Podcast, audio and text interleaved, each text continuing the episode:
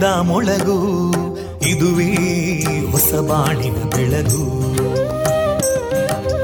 ಪಾಂಚಜನ್ಯದ ಮೊಳಗು ಇದುವೇ ಹೊಸ ಬಾಳಿನ ಬೆಳಗು.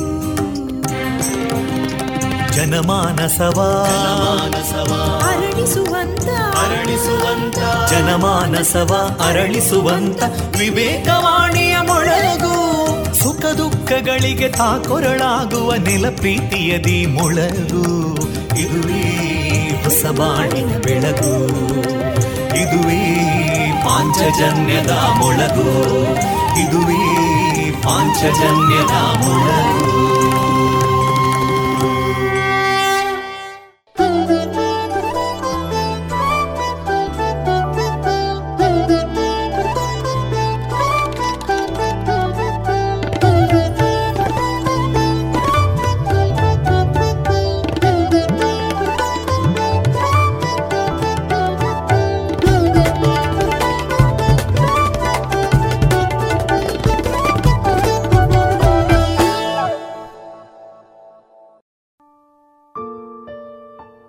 ಆತ್ಮೀಯ ಕೇಳುಗರೆಲ್ಲರಿಗೂ ನಮಸ್ಕಾರ. ನಾನು ತೇಜಸ್ವಿ ರಾಜೇಶ್. ಇದೀಗ ನೀವು ಕೇಳ್ತಾ ಇರೋದು Vivekananda Vidyavardhaka Sangha ಪ್ರವರ್ತಿತ radio Panchajanya ninety point eight FM. ಇದು ಜೀವ ಜೀವದ ಸ್ವರ ಸಂಚಾರ. ಆತ್ಮೀಯ ಕೇಳುಗರೆ, ಇಂದು ಜನವರಿ ಹದಿನಾಲ್ಕು, ಶುಕ್ರವಾರ. ಸೂರ್ಯದೇವ ಧನು ರಾಶಿಯನ್ನ ಬಿಟ್ಟು ಮಕರ ರಾಶಿಯನ್ನು ಪ್ರವೇಶಿಸುವ ಕಾಲವೇ ಮಕರ ಸಂಕ್ರಾಂತಿ. ಈ ದಿನ ಎಲ್ಲರಿಗೂ ಶುಭವಾಗಲಿ ಎಂದು ಹಾರೈಸಿದ ಪ್ರಿಯ ಕೇಳುಗರೆ, ನಮ್ಮ radio Panchajanya ninety point eight ಎಫ್ಎಂನಲ್ಲಿ ಇಂದು ಪ್ರಸಾರಗೊಳ್ಳಲಿರುವ ವಿಶೇಷ ಕಾರ್ಯಕ್ರಮಗಳ ವಿವರಗಳು ಇದ್ದಿದೆ ಮೊದಲಿಗೆ ಭಕ್ತಿಗೀತೆಗಳು ಮಾರುಕಟ್ಟೆದಾರಣೆ ಶ್ರೀಮತಿ ವತ್ಸಲ ರಾಜ್ನಿ ಮತ್ತು ಶ್ರೀಮತಿ ಭಾಗ್ಯಲಕ್ಷ್ಮಿ ಅವರಿಂದ ಆದಿತ್ಯ ಹೃದಯ ಪಠನ. ಕುಶಲ ಹಾಸ್ಯಪ್ರಿಯರ ಸಂಘದ ಸದಸ್ಯರಾದ ಶ್ರೀಮತಿ ಶಂಕರಿ ಶರ್ಮಾ ಮತ್ತು ಶ್ರೀಮತಿ ಅನಿತಾ ಅವರಿಂದ ಸಂಕ್ರಾಂತಿ ಮಾತುಕತೆ. ಶ್ರೀಮತಿ ವತ್ಸಲ ರಾಜ್ನಿ ಅವರಿಂದ ಸಂಕ್ರಮಣ ಸೂರ್ಯನ ಚಲನೆಯ ಪರ್ವದಿನ ಈ ಸಮಾಚಾರ. ಡಾಕ್ಟರ್ ಸುಭಾಷ್ ಪಟ್ಟಾಜಿ ಅವರಿಂದ ಎಸ್ಎಂ ಪೆಜತ್ತಾಯ ಅವರ ರೈತನೊಬ್ಬನ ನೆನಪುಗಳ ಈ ಕೃತಿಯ ಕುರಿತು ಪರಿಚಯ.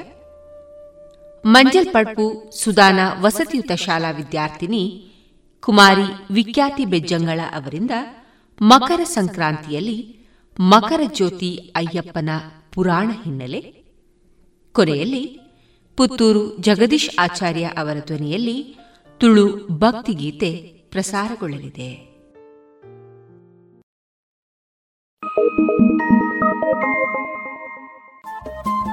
ರೇಡಿಯೋ ಪಾಂಚಜನ್ಯ ತೊಂಬತ್ತು ಬಿಂದು ಎಂಟು ಎಫ್ಎಂ ಸಮುದಾಯ ಬಾನುಲಿ ಕೇಂದ್ರ ಪುತ್ತೂರು. ಇದು ಜೀವ ಜೀವದ ಸ್ವರ ಸಂಚಾರ.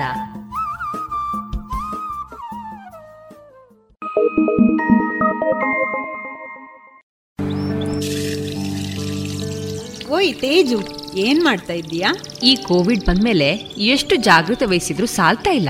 ಅದಕ್ಕೆ ದೇಹದಲ್ಲಿ ಇಮ್ಯುನಿಟಿ ಜಾಸ್ತಿ ಮಾಡ್ಕೊಳ್ಳೋಕೆ ಏನ್ ಮಾಡೋದು ಅಂತ ಯೋಚನೆ ಮಾಡ್ತಾ ಇದ್ದೇನೆ. ಅದಕ್ಕೆ ಯಾಕೆ ಯೋಚನೆ ಮಾಡ್ತೀಯಾ? ಸತ್ವಂ ಇಲ್ವಾ? Satvam? Satvam immunity herbal drinking water ಇದು ನಮ್ಮ ದೇಹದಲ್ಲಿ ರೋಗ ನಿರೋಧಕ ಶಕ್ತಿಯನ್ನು ಹೆಚ್ಚಿಸುತ್ತದೆ ಹಾಗೆಯೇ ಅಮೃತ ಬಳ್ಳಿ ಲೆಮನ್ ಗ್ರಾಸ್ ದಾಲ್ಚೀನಿ ತುಳಸಿ ನೆಲನೆಲ್ಲಿ ಅರಿಶಿನ ಮತ್ತು ಅದರ ಎಲೆಗಳ ಸತ್ವವನ್ನು ಬಳಸಿಕೊಂಡ Satvam immunity booster herbal extract ಇಷ್ಟೆಲ್ಲ ಸತ್ವಂನಲ್ಲೇ ಇರುವಾಗ ಬೇರೇನ್ ಬೇಕು? ಇದಿಷ್ಟೇ ಅಲ್ಲ ನಮ್ಮ ಚರ್ಮದ ಆರೋಗ್ಯ ರಕ್ಷಣೆಗೆ ಲೆಮನ್ ಗ್ರಾಸ್ ಹರ್ಬಲ್ ಸೋಪ್ ಕೂಡ ಇದೆ. ವಾವ್ ಇದೆಲ್ಲ ಎಲ್ಲಿ ಸಿಗುತ್ತೆ? ಎಲ್ಲಿಂದಲೂ ತರಬೇಕಾಗಿಲ್ಲ. ನಮ್ಮದೇ ಪುತ್ತೂರಿನ ಎಲ್ಲ ಅಂಗಡಿ ಹಾಗೂ ಮೆಡಿಕಲ್ ಶಾಪ್ಗಳಲ್ಲಿ ಲಭ್ಯ. ಹೆಚ್ಚಿನ ಮಾಹಿತಿಗಾಗಿ ಸಂಪರ್ಕಿಸಿ ಹಾರ್ದಿಕ್ ಹರ್ಬಲ್ಸ್. ದೂರವಾಣಿ ಸಂಖ್ಯೆ ಎಂಟು ಏಳು ಒಂಬತ್ತು ಎರಡು ಒಂದು ಎರಡು ಏಳು ನಾಲ್ಕು ಐದು ಒಂಬತ್ತು.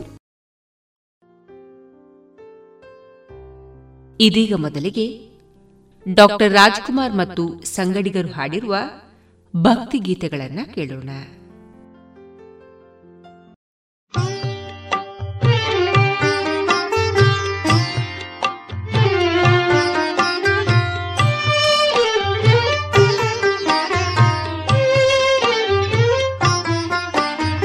ಶಬರಿಗಿರಿಯ ಕರುಣೆಯಿಂದ ಪುಣ್ಯ ಭೂಮಿಯ ಮಾಡಿದೆ. ಪುಣ್ಯ ಹಂಚಲು ಭಕ್ತ ಜನರ ನಿನ್ನ ಕಾಣಲು ಕೂಗಿದೆ. ಶಬರಿಗಿರಿಯ ಕರುಣೆಯಿಂದ ಪುಣ್ಯ ಭೂಮಿಯ ಮಾಡಿದೆ. ಪುಣ್ಯ ಹಂಚಲು ಭಕ್ತ ಜನರ ನಿನ್ನ ಕಾಣಲು ಕೂಗಿದೆ.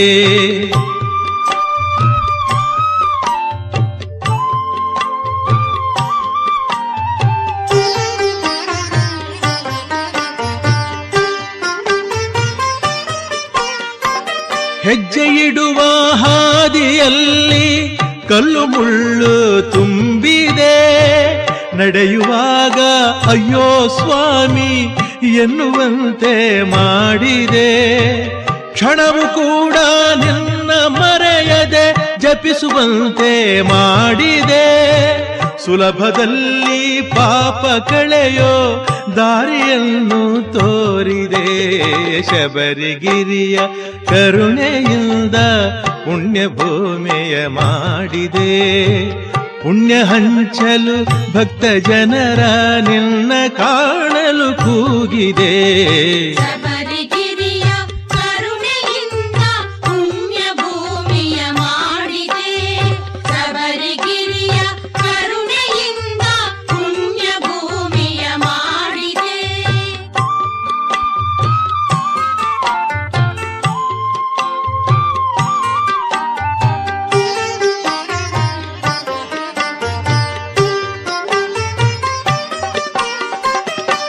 ಮಹಿಮೆಯ ನಿನ್ನ ಶಕ್ತಿಯ ಯಾರು ಬಲ್ಲರು ಧರೆಯಲಿ?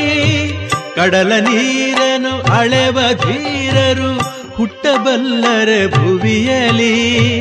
ಎಲ್ಲೋ ದೂರದ ಗಿರಿಯ ಮೇಲೆ ಗುಡಿಯ ಒಳಗೆ ಕುಳಿತಿಹೇ.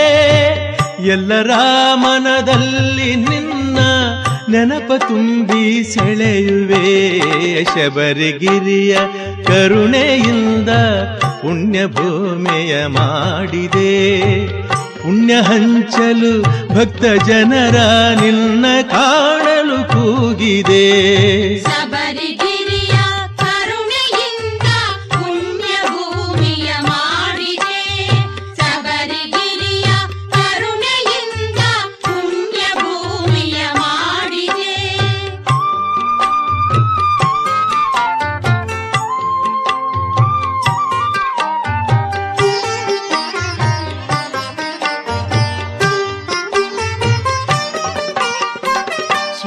ಶರಣು ಎಂದರೊಮ್ಮೆ ಏನು ಹರುಷ ಮನದಲ್ಲಿ? ನಿನ್ನ ಹೆಸರನ್ನು ಕೂಗುತ್ತಿರಲು ಏನು ಹುರುಪು ಎದೆಯಲಿ? ನೀನೆ ಕರೆಯುವೆ, ಕರೆಸಿಕೊಳ್ಳುವೆ, ಬರುವ ಶಕ್ತಿಯ ನೀಡುವೆ. ನಿನ್ನ ಪಾವನ ಪಾದ ದರುಶನ ನೀಡಿ ನೀನೇ ಕಳಿಸುವೆ ಶಬರಿಗಿರಿಯ ಕರುಣೆಯಿಂದ ಪುಣ್ಯ ಭೂಮಿಯ ಮಾಡಿದೆ. ಪುಣ್ಯ ಹಂಚಲು ಭಕ್ತ ಜನರ ನಿನ್ನ ಕಾಣಲು ಕೂಗಿದೆ. ಶಬರಿಗಿರಿಯ ಕರುಣೆಯಿಂದ ಪುಣ್ಯ ಭೂಮಿಯ ಮಾಡಿದೆ. ಪುಣ್ಯ ಹಂಚಲು ಭಕ್ತ ಜನರ ನಿಲ್ನ ಕಾಣಲು ಕೂಗಿದೆ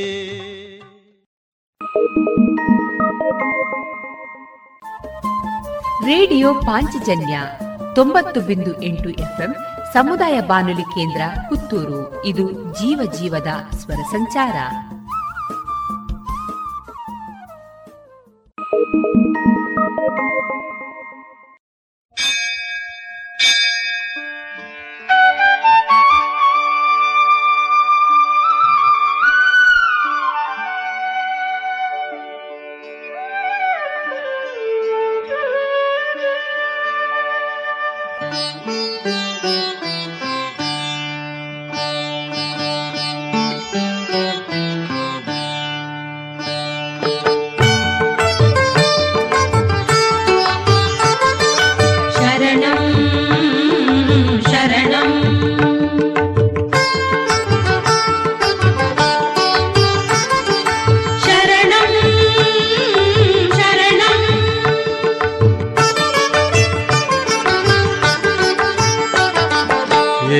ಶಕ್ತಿ ಅಡಗಿದೆಯೋ ನಿನ್ನ ಹೆಸರಲ್ಲಿ? ಏನು ಮಹಿಮೆ ತುಂಬಿದೆಯೋ ಸ್ವಾಮಿ ನಿನ್ನಲಿ ಏನು ಶಕ್ತಿ ಅಡಗಿದೆಯೋ ನಿನ್ನ ಹೆಸರಲ್ಲಿ? ಏನು ಮಹಿಮೆ ತುಂಬಿದೆಯೋ ಸ್ವಾಮಿ ನಿನ್ನಲಿ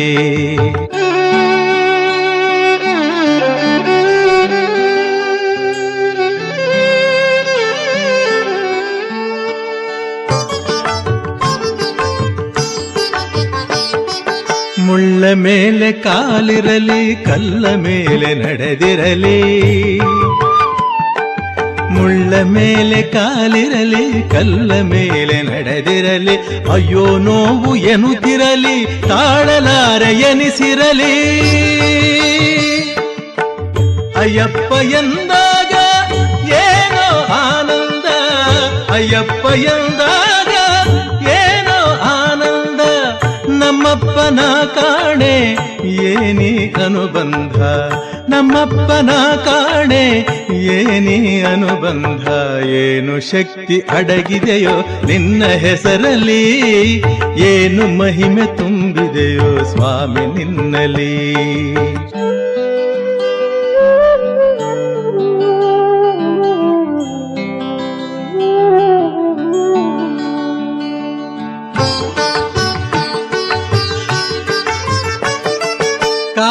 ಕಾಡಿನಲ್ಲೇ ನಾನಿರಲಿ, ಇರುಳು ಸುತ್ತ ತುಂಬಿರಲಿ. ಕಾಡಿನಲ್ಲೇ ನಾನಿರಲಿ, ಇರುಳು ಸುತ್ತ ತುಂಬಿರಲಿ. ದಾರಿ ಕಾಣದಾಗಿರಲಿ, ಮೃಗದ ಕೂಗೆ ಕೇಳಿರಲಿ. ಅಯ್ಯಪ್ಪ ಎಂದಾಗ ಭಯದ ಮಾತಿಲ್ಲ, ಅಯ್ಯಪ್ಪ ಎಂದಾಗ ನಮ್ಮಪ್ಪ ಎಂದಾಗ ಮಿಂಚು ಮೈಲಲ್ಲ. ನಮ್ಮಪ್ಪ ಎಂದಾಗ ಮಿಂಚು ಮೈಲಲ್ಲ. ಏನು ಶಕ್ತಿ ಅಡಗಿದೆಯೋ ನಿನ್ನ ಹೆಸರಲ್ಲಿ, ಏನು ಮಹಿಮೆ ತುಂಬಿದೆಯೋ ಸ್ವಾಮಿ ನಿನ್ನಲಿ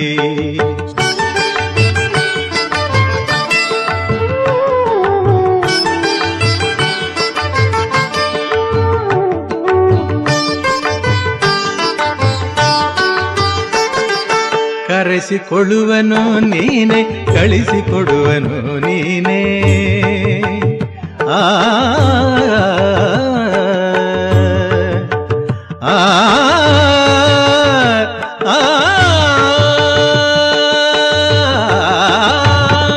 ಕರೆಸಿಕೊಳ್ಳುವನು ನೀನೆ ಕಳಿಸಿಕೊಡುವನು ನೀನೆ ನಾನು ಎಂಬ ಮಾತಲ್ಲಿ ನನ್ನ ಉಸಿರು ನೀ ತಾನೇ ಅಯ್ಯಪ್ಪ ಎಂದಾಗ ಏನೋ ಉಲ್ಲಾಸ. ಅಯ್ಯಪ್ಪ ಎಂದಾಗ ಏನೋ ಉಲ್ಲಾಸ. ನಮ್ಮಪ್ಪ ಎಂದಾಗ ಅಲ್ಲೇ ಕೈಲಾಸ. ನಮ್ಮಪ್ಪ ಎಂದಾಗ ಅಲ್ಲೇ ಕೈಲಾಸ. ಏನು ಶಕ್ತಿ ಅಡಗಿದೆಯೋ ನಿನ್ನ ಹೆಸರಲ್ಲಿ. ಏನು ಮಹಿಮೆ ತುಂಬಿದೆಯೋ ಸ್ವಾಮಿ ನಿನ್ನಲಿ ಏನು ಮಹಿಮೆ ತುಂಬಿದೆಯೋ ಸ್ವಾಮಿ ನಿನ್ನಲಿ ಶರಣಂ ಸ್ವಾಮಿಯೇ ಶರಣಂ ಶರಣಮಯ್ಯಪ್ಪ ಶರಣಂ. ಸ್ವಾಮಿಯೇ ಶರಣಂ.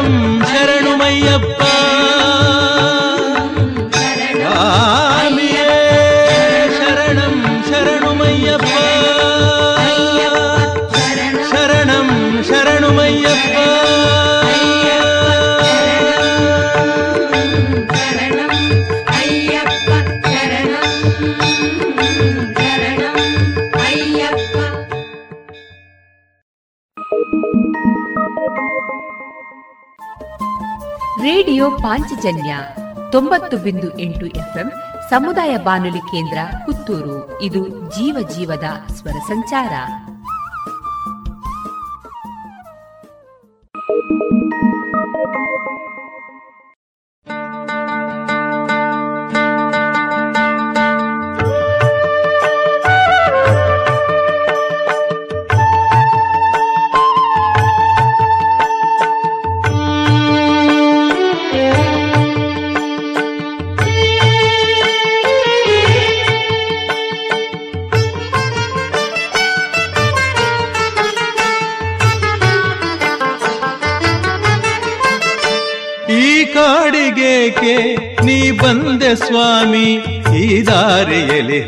ನಡೆದೆ ಸ್ವಾಮಿ.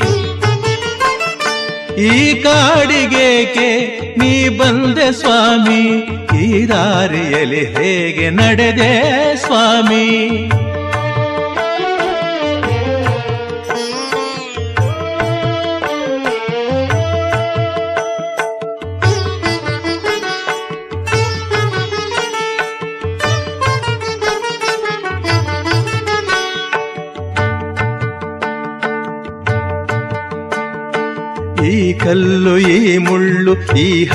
ಹಳ್ಳ ಈ ದಿಣ್ಣೆ ಆಯಾಸನ ತಾಳೆನಲ್ಲ ಈ ಕಲ್ಲು, ಈ ಮುಳ್ಳು, ಈ ಹಳ್ಳ ಈ ದಿಣ್ಣೆ ಆಯಾಸನ ತಾಳೆನಲ್ಲ ತಂಪಾದ ಗಾಳಿಯಲು ಮೈ ಬೆವರುತ್ತಿದೆಯಲ್ಲ ಅಯ್ಯಪ್ಪ ಸಾಕಾಯಿತಲ್ಲ ಅಯ್ಯಪ್ಪ ಸಾಕಾಯಿತಲ್ಲ ಸ್ವಾಮಿ ಅಯ್ಯಪ್ಪ ಸಾಕಾಯಿತಲ್ಲ. ಈ ಕಾಡಿಗೇಕೆ ನೀ ಬಂದೆ ಸ್ವಾಮಿ? ಈ ದಾರಿಯಲ್ಲಿ ಹೇಗೆ ನಡೆದೆ ಸ್ವಾಮಿ?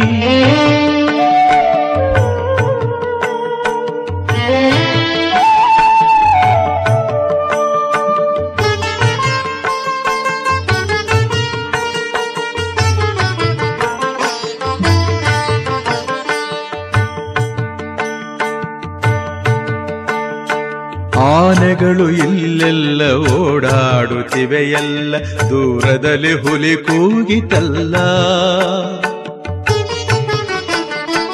ಆನೆಗಳು ಇಲ್ಲೆಲ್ಲ ಓಡಾಡುತ್ತಿವೆಯಲ್ಲ ದೂರದಲ್ಲಿ ಹುಲಿ ಕೂಗಿತಲ್ಲ. ಗಂಡೆದೆಯ ಗುಂಡಿಗೆಯು ಕ್ಷಣ ಕಾಲ ತತ್ತರಿಸಿ ಕಣ್ಣೆಲ್ಲ ಮಂಜಾಯಿತಲ್ಲ. ಕಣ್ಣೆಲ್ಲ ಮಂಜಾಯಿತಲ್ಲ, ನನ್ನ ಕಣ್ಣೆಲ್ಲ ಮಂಜಾಯಿತಲ್ಲ. ಈ ಕಾಡಿಗೇಕೆ ನೀ ಬಂದೆ ಸ್ವಾಮಿ, ಈ ದಾರಿಯಲ್ಲಿ ಹೇಗೆ ನಡೆದೆ ಸ್ವಾಮಿ?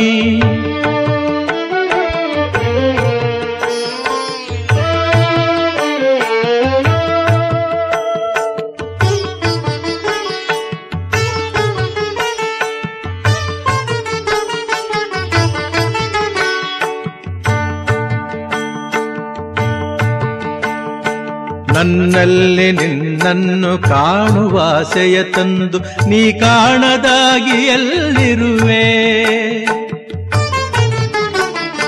ನನ್ನಲ್ಲಿ ನಿನ್ನನ್ನು ಕಾಣುವ ಆಸೆಯ ತಂದು ನೀ ಕಾಣದಾಗಿ ಎಲ್ಲಿರುವೆ? ಕೂಗಲು ಉಸಿರಿಲ್ಲ, ಅಳುವ ಶಕ್ತಿಯೂ ಇಲ್ಲ, ದಾರಿ ತೋರೋ ಬೇಗ ಪ್ರಭುವೇ. ದಾರಿ ತೋರೋ ಬೇಗ ಪ್ರಭುವೇ. ನನಗೆ ದಾರಿ ತೋರೋ ಬೇಗ ಪ್ರಭುವೇ. ಈ ಕಾಡಿಗೇಕೆ ನೀ ಬಂದೆ ಸ್ವಾಮಿ? ಈ ದಾರಿಯಲ್ಲಿ ಹೇಗೆ ನಡೆದೆ ಸ್ವಾಮಿ? ಈ ಕಾಡಿಗೇಕೆ ನೀ ಬಂದೆ ಸ್ವಾಮಿ? ಈ ದಾರಿಯಲ್ಲಿ ಹೇಗೆ ನಡೆದೆ ಸ್ವಾಮಿ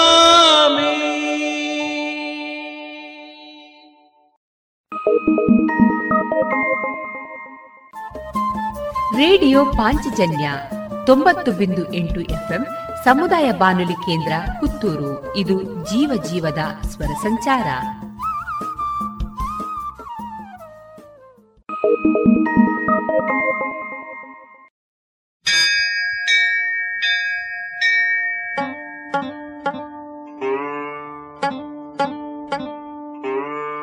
ನೀನೆಲ್ಲೋ ನಾನಲ್ಲೇ ಸೇರಿದೆ ಮನವು ನಿನ್ನಲ್ಲೇ, ಸೇರಿದೆ ಮನವು ನಿನ್ನಲ್ಲೇ. ಕಂಗಳ ತುಂಬ ನೀನಿರುವಾಗ ಬೇರೆ ನೋಟಕ್ಕೆ ಸ್ಥಳವೆಲ್ಲಿ, ಹೃದಯದ ತುಂಬಾನೇ ತುಂಬಿರಲು. ಹೃದಯದ ತುಂಬ ನೀ ತುಂಬಿರಲು ಬೇರೆ ಬಯಕೆಗೆ ಎಡೆಯಲ್ಲಿ ನಾಲಿಗೆ ನಿನ್ನ ನಾಮ ಪಾಡುತ್ತಿರೆ. ನಾಲಿಗೆ ನಿನ್ನ ನಾಮ ಪಾಡುತ್ತಿರೆ. ಬೇರೆ ನುಡಿಗಳು ಇನ್ನೆಲ್ಲಿ? ಬೇರೆ ನುಡಿಗಳು ಇನ್ನೆಲ್ಲಿ? ಸ್ವಾಮಿಯ ಶರಣಂ ಅಯ್ಯಪ್ಪ, ಶರಣಂ ಸ್ವಾಮಿಯ ಅಯ್ಯಪ್ಪ. ಸ್ವಾಮಿಯ ಶರಣಂ ಅಯ್ಯಪ್ಪ ಶರಣಂ ಸ್ವಾಮಿಯ ಅಯ್ಯಪ್ಪ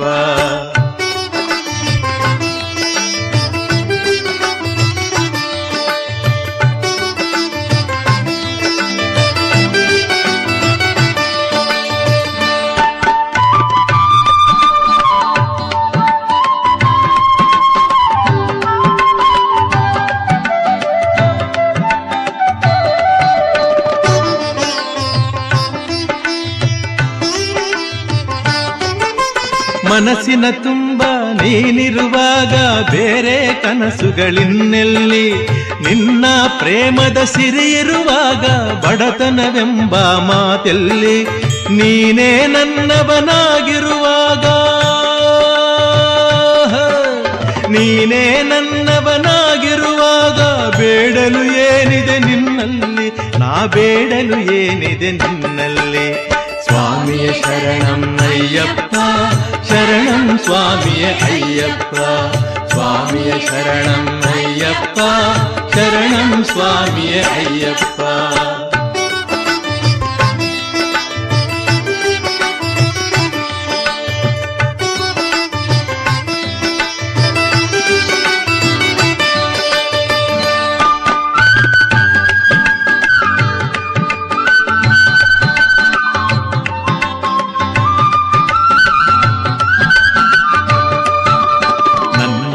ದೇಹವೇ ದೇವಾಲಯವು, ಹೃದಯವೇ ಪೀಠವು ಅಯ್ಯಪ್ಪ.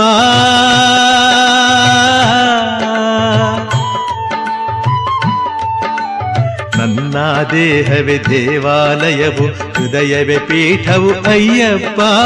ಹೊಳೆಯುವ ಕಂಗಳೆ, ಬೆಳಗುವ ದೀಪವು, ಸ್ಮರಣೆಯ ಮಂತ್ರವು ನಮ್ಮಪ್ಪ. ನಿನ್ನ ಸ್ಮರಣೆಯ ಮಂತ್ರವು ನಮ್ಮಪ್ಪ.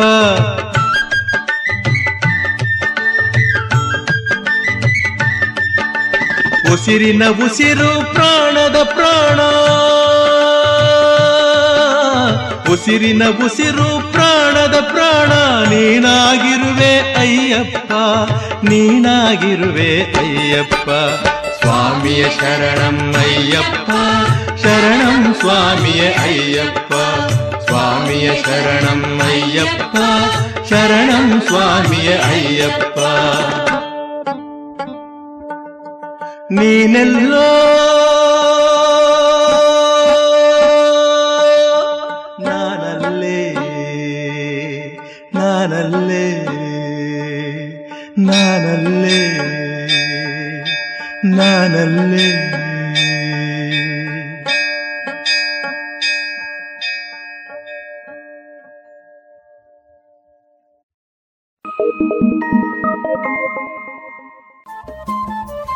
ರೇಡಿಯೋ ಪಾಂಚಜನ್ಯ ತೊಂಬತ್ತು ಬಿಂದು ಎಂಟು ಎಫ್ಎಂ ಸಮುದಾಯ ಬಾನುಲಿ ಕೇಂದ್ರ ಪುತ್ತೂರು. ಇದು ಜೀವ ಜೀವದ ಸ್ವರ ಸಂಚಾರ.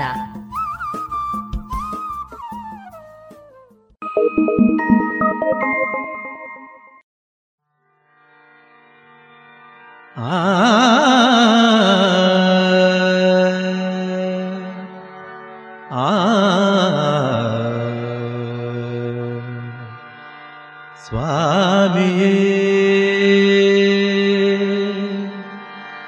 ಅಯ್ಯಪ್ಪ ಶರಣಂ ಶರಣಂ ಶರಣಂ ಅಯ್ಯಪ್ಪ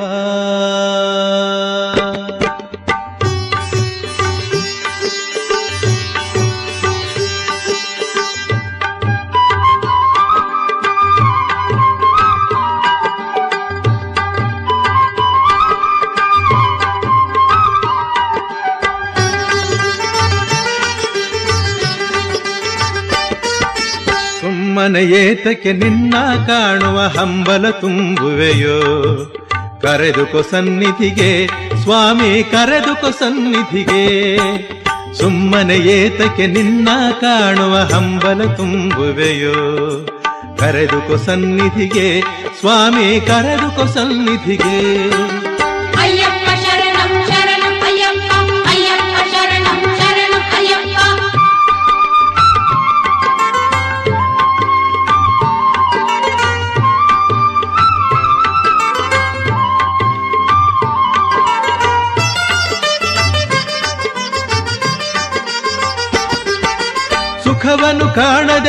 ನೆಮ್ಮದಿ ಇಲ್ಲದೆ ನೊಂದಿರುವ ಮನಕ್ಕೆ ಸುಖವನ್ನು ಕಾಣದೆ ನೆಮ್ಮದಿ ಇಲ್ಲದೆ ನೊಂದಿರುವ ಮನಕ್ಕೆ ಶಾಂತಿಯ ನೀಡಲು ವೇದನ ನೀಗಲು ಕರೆದುಕೊ ಸನ್ನಿಧಿಗೆ, ನನ್ನ ಕರೆದುಕೊ ಸನ್ನಿಧಿಗೆ.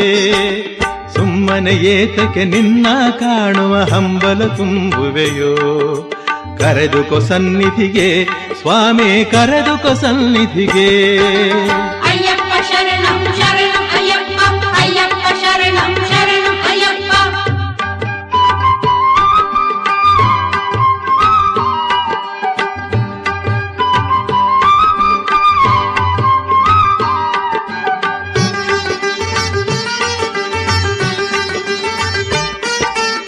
ಕಡಲಿನ ನೀರನ್ನು ಕುಡಿದರೆ ದಾಹವು ತೀರುವುದುಂಟೇನು? ಕಡಲಿನ ನೀರನ್ನು ಕುಡಿದರೆ ದಾಹವು ತೀರುವುದುಂಟೇನು? ಈ ಸಂಸಾರದ ಸಾಗರದಲ್ಲಿ ಅರುಷವು ಉಂಟೇನು? ಈ ಸಂಸಾರದ ಸಾಗರದಲ್ಲಿ ಅರುಷವು ಉಂಟೇನು? ಹರುಷವು ಉಂಟೇನು? ಸುಮ್ಮನೆ ಏತಕ್ಕೆ ನಿನ್ನ ಕಾಣುವ ಹಂಬಲ ತುಂಬುವೆಯೋ? ಕರೆದುಕೊ ಸನ್ನಿಧಿಗೆ ಸ್ವಾಮಿ ಕರೆದುಕೊ ಸನ್ನಿಧಿಗೆ. ಅಯ್ಯಪ್ಪ ಶರಣಂ ಶರಣಂ ಅಯ್ಯಪ್ಪ ಅಯ್ಯಪ್ಪ ಶರಣಂ ಶರಣಂ ಅಯ್ಯಪ್ಪ.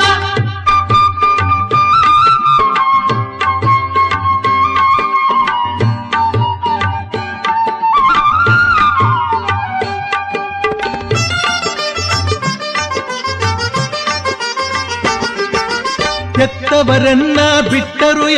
ತಬ್ಬಲಿಯಾಗಿರುವೆ ಹೆತ್ತವರನ್ನ ಬಿಟ್ಟರು ಎಂದೋ ತಬ್ಬಲಿಯಾಗಿರುವೆ ಕರುಣೆಯ ತೋರದ ನೀ ಕೈ ಬಿಟ್ಟರೆ ಯಾರಲ್ಲಿ ಮೊರೆ ಇಡುವೆ ನಾನು ಯಾರಲ್ಲಿ ಮೊರೆ ಇಡುವೆ ನಾನು ಯಾರಲ್ಲಿ ಮೊರೆ ಇಡುವೆ ಸುಮ್ಮನೆ ಏತಕ್ಕೆ ನಿನ್ನ ಕಾಣುವ ಹಂಬಲ ತುಂಬುವೆಯೋ?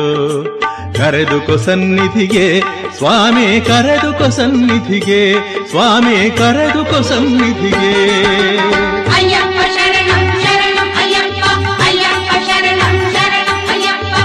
ಅಯ್ಯಪ್ಪ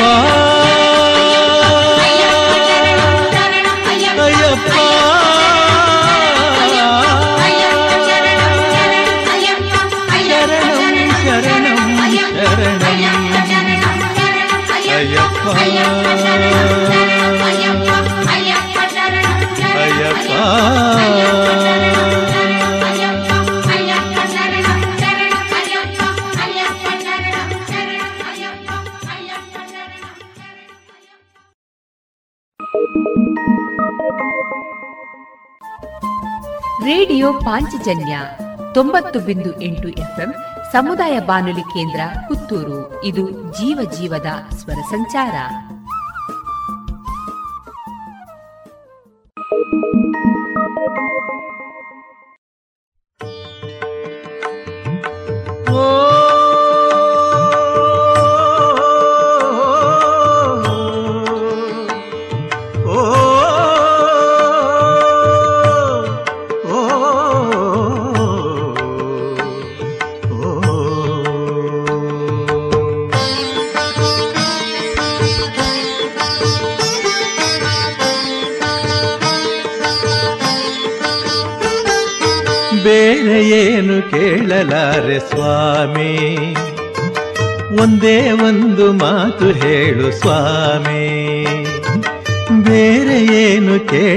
ಕೇಳಲಾರೆ ಸ್ವಾಮಿ? ಒಂದೇ ಒಂದು ಮಾತು ಹೇಳು ಸ್ವಾಮಿ. ಶರಣು ಅಯ್ಯಪ್ಪ, ಸ್ವಾಮಿ ಶರಣು ಅಯ್ಯಪ್ಪ ಶರಣು ಅಯ್ಯಪ್ಪ, ಸ್ವಾಮಿ ಶರಣು ಅಯ್ಯಪ್ಪ ಶರಣು ಅಯ್ಯಪ್ಪ, ಸ್ವಾಮಿ ಶರಣು ಅಯ್ಯಪ್ಪ.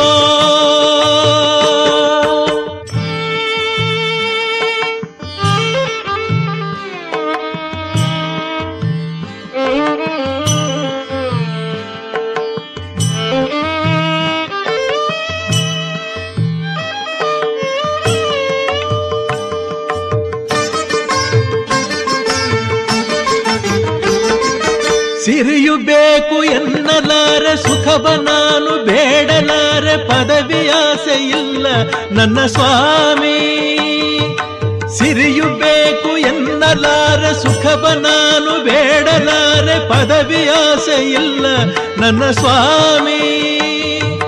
ಬೇರೆ ಏನು ಕೇಳಲಾರೆ ಸ್ವಾಮಿ, ಒಂದೇ ಒಂದು ಮಾತು ಹೇಳು ಸ್ವಾಮಿ.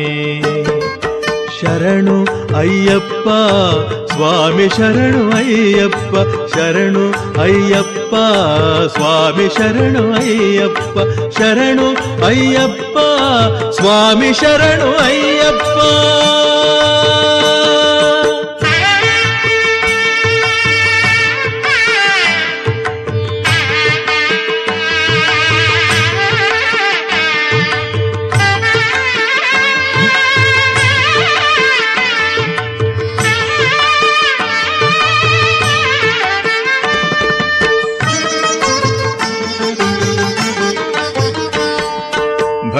ಬೇಕು ಎನ್ನಲಾರೆ, ಮುಕ್ತಿಯನ್ನು ಕೇಳಲಾರೆ. ಬೇರೆ ನೂರು ಆಸೆ ಇಲ್ಲ ಸ್ವಾಮಿ. ಭಕ್ತಿ ಬೇಕು ಎನ್ನಲಾರೆ, ಮುಕ್ತಿಯನ್ನು ಕೇಳಲಾರೆ. ಬೇರೆ ನೂರು ಆಸೆ ಇಲ್ಲ ಸ್ವಾಮಿ. ಬೇರೆ ಏನು ಕೇಳಲಾರೆ ಸ್ವಾಮಿ. ಒಂದೇ ಒಂದು ಮಾತು ಹೇಳು ಸ್ವಾಮಿ. ಶರಣು ಅಯ್ಯಪ್ಪ ಸ್ವಾಮಿ ಶರಣು ಅಯ್ಯಪ್ಪ ಶರಣು ಅಯ್ಯಪ್ಪ ಸ್ವಾಮಿ ಶರಣು ಅಯ್ಯಪ್ಪ ಶರಣು ಅಯ್ಯಪ್ಪ ಸ್ವಾಮಿ ಶರಣು ಅಯ್ಯಪ್ಪ.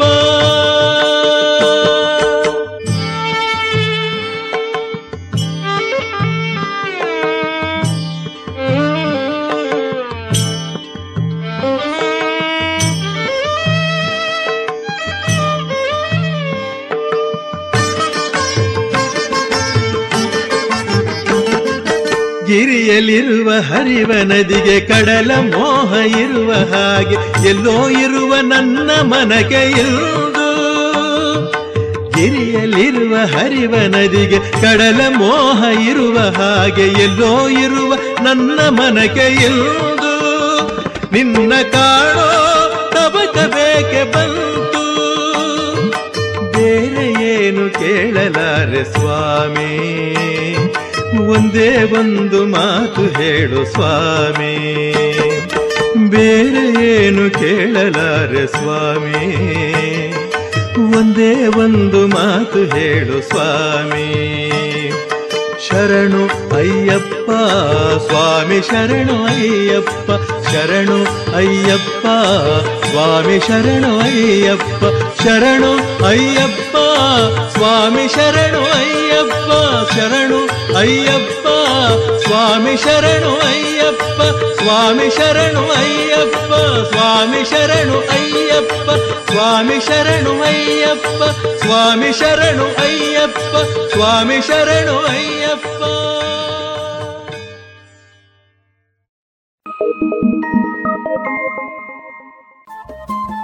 ರೇಡಿಯೋ ಪಾಂಚಜನ್ಯ ತೊಂಬತ್ತು ಬಿಂದು ಎಂಟು ಎಫ್ಎಂ ಸಮುದಾಯ ಬಾನುಲಿ ಕೇಂದ್ರ ಪುತ್ತೂರು. ಇದು ಜೀವ ಜೀವದ ಸ್ವರ ಸಂಚಾರ.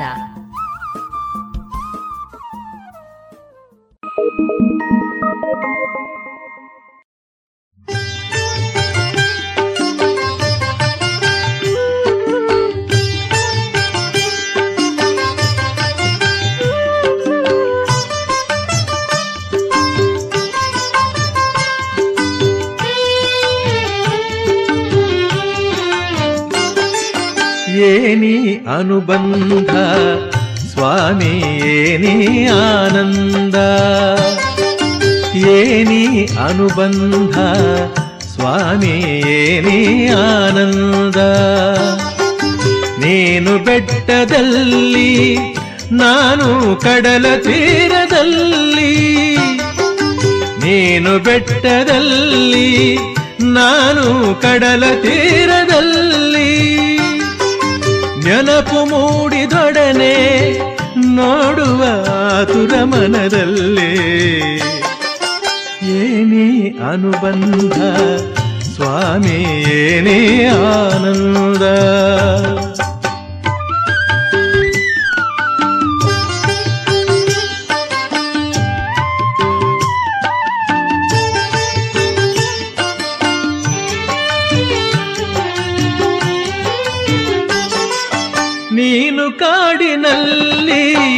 ನಾನು ಊರ ಮಧ್ಯದಲ್ಲಿ.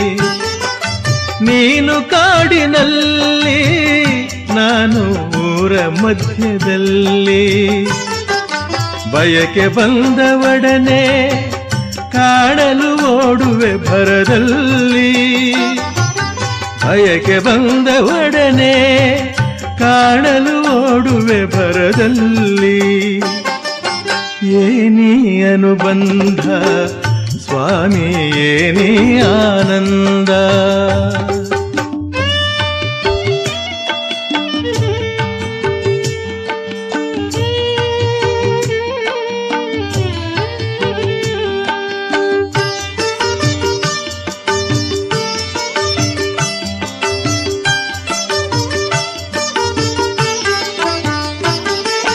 ನಡೆಯಲಾರದಾಗಿ ದೇಹ ಸೋತರೇನು ಆಗ? ನಡೆಯಲಾರದಾಗಿ ದೇಹ ಸೋತರೇನು ಆಗ?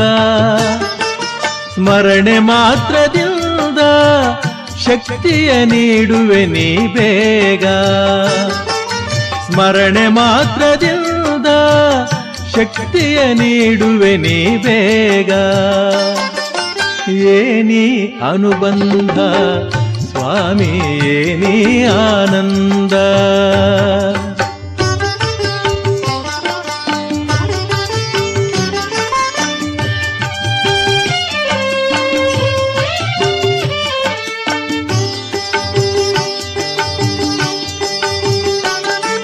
ಎಲ್ಲೇ ಇರಲಿ ನಾನು ನಿನ್ನ ಮರೆಯಲಾರೆನಲ್ಲ. ಎಲ್ಲೇ ಇರಲಿ ನಾನು, ನಿನ್ನ ಮರೆಯಲಾರನಲ್ಲ. ಎದೆಯ ಗುಡಿಯ ಒಳಗೆ ನೀನಿರೇ, ಚಿಂತೆಯ ಮಾತಿಲ್ಲ. ಎದೆಯ ಗುಡಿಯ ಒಳಗೆ ನೀನಿರೇ, ಚಿಂತೆಯ ಮಾತಿಲ್ಲ. ಏನಿ ಅನುಬಂಧ, ಸ್ವಾಮಿ, ಏನಿ ಆನಂದ. ನೀನು ಬೆಟ್ಟದಲ್ಲಿ, ನಾನು ಕಡಲ ತೀರದಲ್ಲಿ. ನೆನಪು ಮೂಡಿದೊಡನೆ ನೋಡುವ ಆತುರ ಮನದಲ್ಲಿ.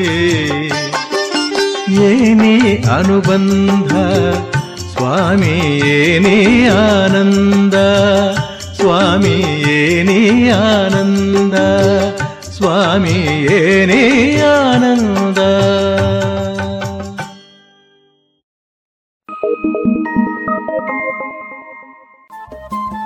ರೇಡಿಯೋ ಪಾಂಚಜನ್ಯ ತೊಂಬತ್ತು ಬಿಂದು ಎಂಟು ಎಫ್ಎಂ ಸಮುದಾಯ ಬಾನುಲಿ ಕೇಂದ್ರ ಪುತ್ತೂರು. ಇದು ಜೀವ ಜೀವದ ಸ್ವರ ಸಂಚಾರ.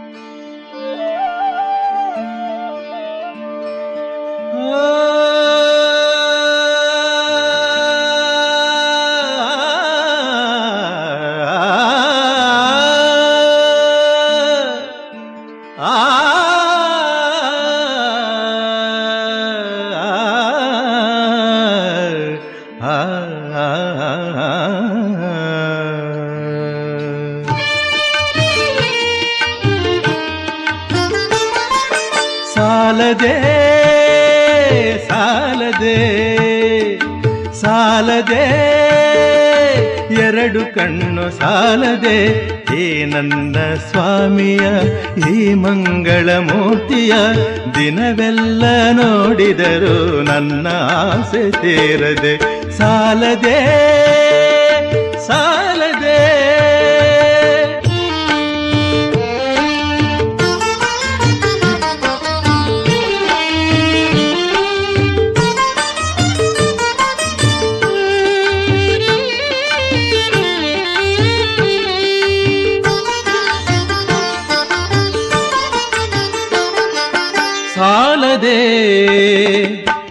ಎರಡು ಕೈ ಸಾಲದೆ ಈ ನನ್ನ ಸ್ವಾಮಿಯ, ಈ ಪ್ರೇಮ ಮೂರ್ತಿಯ ದಿನವೆಲ್ಲ ಪೂಜಿಸಿದರು ಸಾಲದೆ.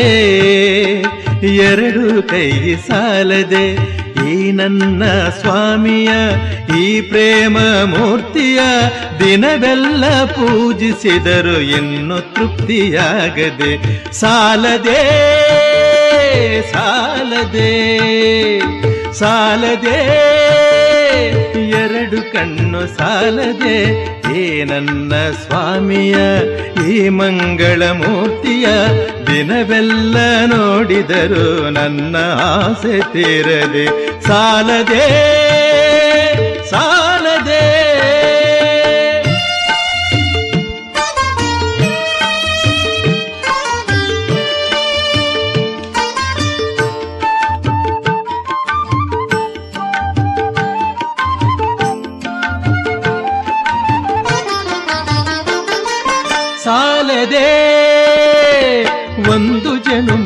ಸಾಲದೆ ಈ ದಿವ್ಯ ಜ್ಯೋತಿಯ ಅಯ್ಯಪ್ಪ ಸ್ವಾಮಿಯ ಎಷ್ಟು ಸ್ಮರಣೆ ಮಾಡಿದರು ಸಾಲದೆ, ಒಂದು ಜನುಮ ಸಾಲದೆ. ಈ ದಿವ್ಯ ಜ್ಯೋತಿಯ ಅಯ್ಯಪ್ಪ ಸ್ವಾಮಿಯ ಎಷ್ಟು ಸ್ಮರಣೆ ಮಾಡಿದರು ಇನ್ನು ಸಾಕು ಎನಿಸದೆ. ಸಾಲದೆ ಸಾಲದೆ. ಎರಡು ಕಣ್ಣು ಸಾಲದೆ, ಏ ನನ್ನ ಸ್ವಾಮಿಯ ಈ ಮಂಗಳ ಮೂರ್ತಿಯ ದಿನವೆಲ್ಲ ನೋಡಿದರು ನನ್ನ ಆಸೆ ತೀರದೆ ಸಾಲದೇ. ಸಾಲದೆ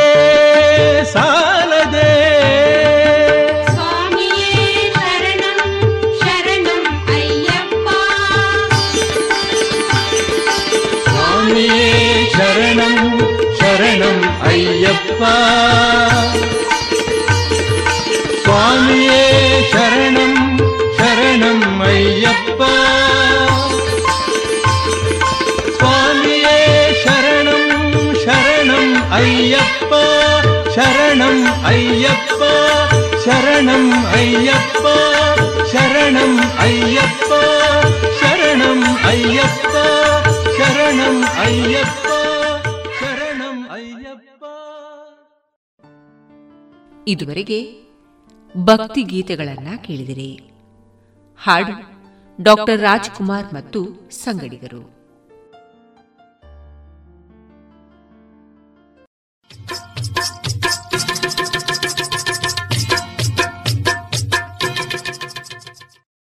ಮಾರುಕಟ್ಟೆ ಧಾರಣೆ ಇದ್ದಿದೆ ಹೊಸ ಅಡಿಕೆ ಮುನ್ನೂರ ಎಪ್ಪತ್ತೈದರಿಂದ ನಾಲ್ಕುನೂರ ಐವತ್ತು, ಹಳೆ ಅಡಿಕೆ ನಾಲ್ಕುನೂರ ಎಪ್ಪತ್ತರಿಂದ ಐನೂರ ಮೂವತ್ತು ಡಬಲ್ ಚೋಲ್ ನಾಲ್ಕುನೂರ ಎಂಬತ್ತೈದರಿಂದ ಐನೂರ ಮೂವತ್ತೈದು, ಹಳೆ ಪಟೋರ ಮುನ್ನೂರ ಎಂಬತ್ತರಿಂದ ನಾಲ್ಕುನೂರ ಐವತ್ತು, ಹೊಸ ಪಟೋರ ಮುನ್ನೂರ ಇಪ್ಪತ್ತರಿಂದ ಮುನ್ನೂರ ತೊಂಬತ್ತು, ಹಳೆ ಉಳ್ಳಿಗಡ್ಡೆ ಇನ್ನೂರ ಐವತ್ತರಿಂದ ಮುನ್ನೂರ ಐದು, ಹೊಸ ಉಳ್ಳಿಗಡ್ಡೆ ನೂರ ಐವತ್ತರಿಂದ ಇನ್ನೂರ ಎಪ್ಪತ್ತು, ಹಳೆ ಕರಿಗೊಟ್ಟು ಇನ್ನೂರ ಎಪ್ಪತ್ತರಿಂದ ಇನ್ನೂರ ತೊಂಬತ್ತು, ಹೊಸ ಕರಿಗೊಟ್ಟು ಇನ್ನೂರರಿಂದ ಇನ್ನೂರ ಎಂಬತ್ತೈದು, ಕಾಳುಮೆಣಸು ಮುನ್ನೂರ ತೊಂಬತ್ತರಿಂದ ಐನೂರು ಒಣಕೊಕ್ಕೋ ನೂರ ನಲವತ್ತರಿಂದ ನೂರ ಎಂಬತ್ತ ಮೂರು ಹಸಿಕೊಕ್ಕೋ ನಲವತ್ತರಿಂದ ಐವತ್ತ ಐದು ರಬ್ಬರ್ ಧಾರಣೆ, ಗ್ರೇಡ್ ಆರ್ಎಸ್ಎಸ್ ಫೋರ್ ನೂರ ಐವತ್ತೇಳು ರೂಪಾಯಿ, ಆರ್ಎಸ್ಎಸ್ ಫೈವ್ ನೂರ ಐವತ್ತು ರೂಪಾಯಿ, ಲಾಟ್ ನೂರ ನಲವತ್ತ ಏಳು ರೂಪಾಯಿ, ಸ್ಕ್ರ್ಯಾಪ್ ತೊಂಬತ್ತೆರಡರಿಂದ ನೂರು ರೂಪಾಯಿ.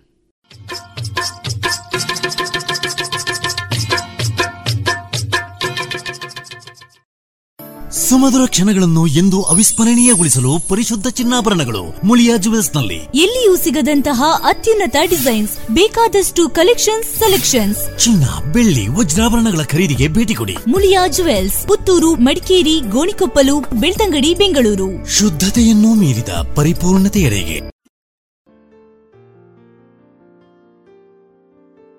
ಇನ್ನು ಮುಂದೆ ಶ್ರೀಮತಿ ವತ್ಸಲ ರಾಜ್ನಿ ಮತ್ತು ಶ್ರೀಮತಿ ಭಾಗ್ಯಲಕ್ಷ್ಮಿ ಅವರಿಂದ ಆದಿತ್ಯ ಹೃದಯ, ಪಠನವನ್ನ ಕೇಳೋಣ.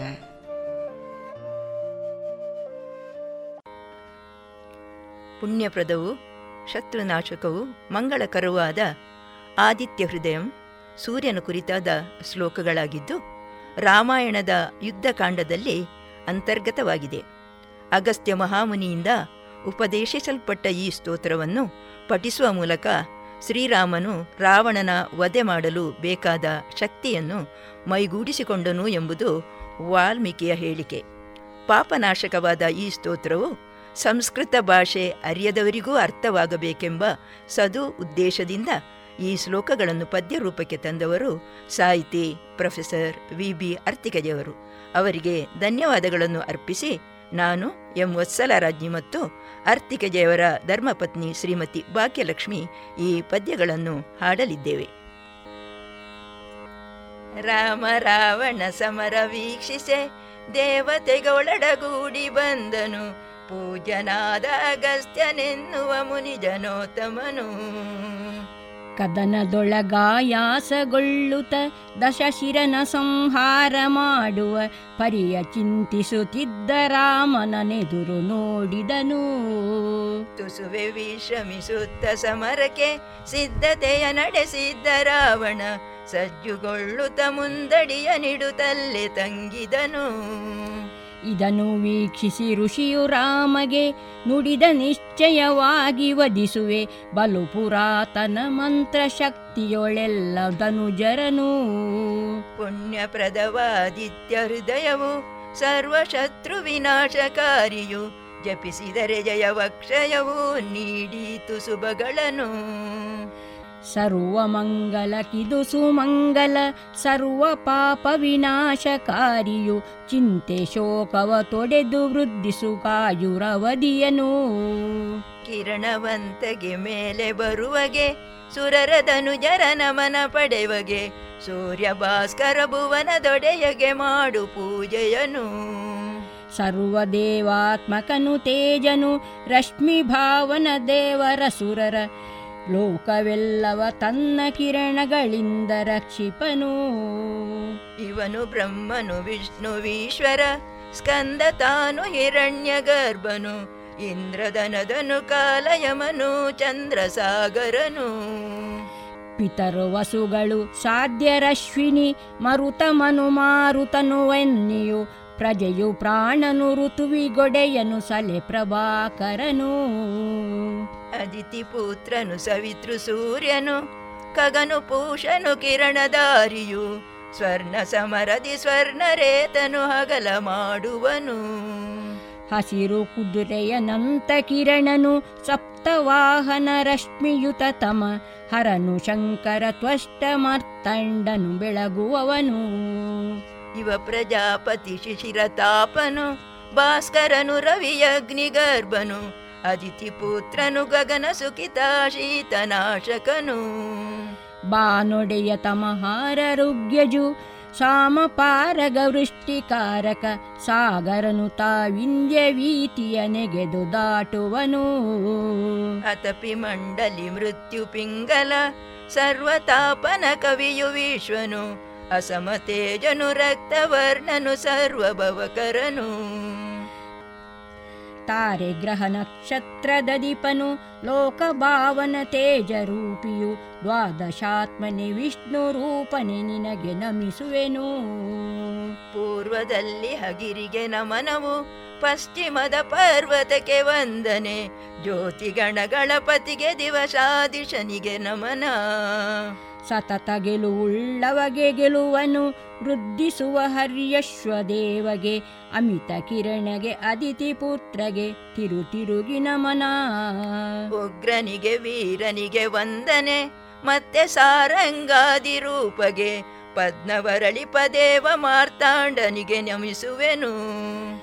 ಬ್ರಹ್ಮರುದ್ರಾಚ್ಯುತರನಾಳುವ ಸೂರ್ಯನಿಗೆ ಆದಿತ್ಯ ತೇಜಗೆ ಹೊಳೆವವಗೆ ಸರ್ವವನು ಭಕ್ಷಿಪರುದ್ರಗೆ ರಘುವೆನು.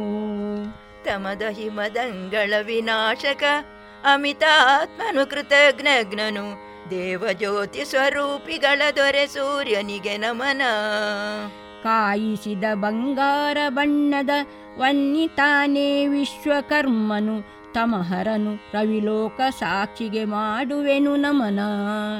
ಪಂಚಭೂತಗಳನ್ನು ತೊಡೆಯುವ ರವಿಯು ತಾನಾವುಗಳನ್ನು ಸೃಜಿಸುವ ಜಗವ ಕಿರಣಗಳಿಂದ ತಪಿಸುತ್ತ ಮಳೆಯ ಸುರಿಸುವನು. ಸರ್ವರಂತರ್ಯಾಮಿಯಾಗುತ್ತ ಅಗ್ನಿಹೋತ್ರಕ್ಕೆ ಫಲವ ಕೊಡುವನು. ತಾನು ಬಾಯಾಂತರದ ಹೋಮಕ್ಕೆ ಮುಕ್ತಿ ಕರುಣಿಪನು. ವೇದ ಕ್ರತು ಮತ್ತಿನ್ನು ಕ್ರತುಫಲ ಜಗದಿ ಮನುಜರು ಮಾಳ್ಪ ಕರ್ಮಕ್ಕೆ ರವಿಯತ ಪ್ರಭುವಾಗಿ ರಕ್ಷಣೆಯನ್ನು ನೀಡುವನು. ಫಲಶ್ರುತಿ ಮಾನವನಿಗಾಪತ್ತು ಬಂದರೆ ಕಷ್ಟವಿದ್ದರೆ ಕಾಡಿನೊಳಗಡೆ ಭಯವು ಮುತ್ತಲು ಮಂತ್ರದಿಂಬಿಡುಗಡೆಯ ಹೊಂದುವನು. ದೇವ ದೇವ ಜಗತ್ಪತಿಯ ರವಿಯನು ಮೂರು ಸಲ ಜಪಿಸಿದರೆ ಯುದ್ಧದಿ ಜಯವು ನಿಶ್ಚಿತವೆಂದು ನುಡಿದನು ಹರಸಿ ಮುನಿವರನು. ಈಗ ನೀನಿಂದ ಜಪಿಸು ಕೂಡಲೇ ರಾವಣನ ವಧೆ ಖಚಿತವೆನ್ನುತ ಮುನಿಯಗಸ್ತ್ಯನು ತನ್ನ ಕಾರ್ಯವ ಮುಗಿಸಿ ತೆರಳಿದನು. ಆಗ ರಾಮನ ಚಿಂತೆ ತೊಲಗಿತು. ಶುದ್ಧ ಮನದಲ್ಲಿ ಮಂತ್ರ ಪಠಿಸಿದ. ತುಂಬಿದುತ್ಸಾಹದಲ್ಲಿ ಧನುವನು ಮೇಲಕ್ಕೆತ್ತಿದನು ರಾವಣನು ಮುಂದೊತ್ತಿ ಬರುತ್ತಿರೆ, ರಾಮ ಕದನಕ್ಕೆ ಸಿದ್ಧನಾದನು ತಶಿರನ ವಧೆಗಾಗಿ ಸಂಕಲ್ಪವನು ಮಾಡಿದನು. ರಾಮನ ಜಪ ಕೊಲಿದ ಸೂರ್ಯನು ರಾಕ್ಷಸನ ಕೊನೆ ಖಚಿತವೆನ್ನುತ ಸುರರ ಮಧ್ಯದಿ ನೆರೆದು ತ್ವರೆ ಮಾಡೆಂದು ತಿಳಿಸಿದನು. ರಾಮನ ಜಪ ಕೊಲಿದ ಸೂರ್ಯನು ರಾಕ್ಷಸನ ಕೊನೆ ಖಚಿತವೆನ್ನುತ ಸುರರ ಮಧ್ಯದಿ ನೆರೆದು ತ್ವರೆ ಮಾಡೆಂದು ತಿಳಿಸಿದನು.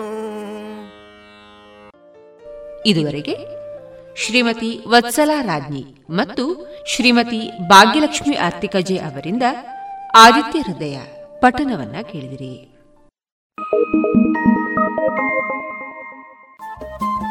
ರೇಡಿಯೋ ಪಾಂಚಜನ್ಯ ತೊಂಬತ್ತು ಬಿಂದು ಎಂಟು ಎಫ್ಎಂ ಸಮುದಾಯ ಬಾನುಲಿ ಕೇಂದ್ರ ಪುತ್ತೂರು. ಇದು ಜೀವ ಜೀವದ ಸ್ವರ ಸಂಚಾರ.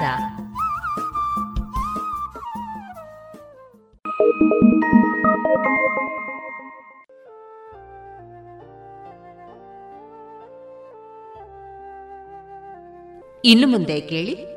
ಕುಶಲ ಹಾಸ್ಯಪ್ರಿಯರ ಸಂಘದ ಸದಸ್ಯರಾದ ಶ್ರೀಮತಿ ಶಂಕರಿ ಶರ್ಮಾ ಹಾಗೂ ಶ್ರೀಮತಿ ಅನಿತಾ ಅವರಿಂದ ಸಂಕ್ರಾಂತಿ ಮಾತುಕತೆ.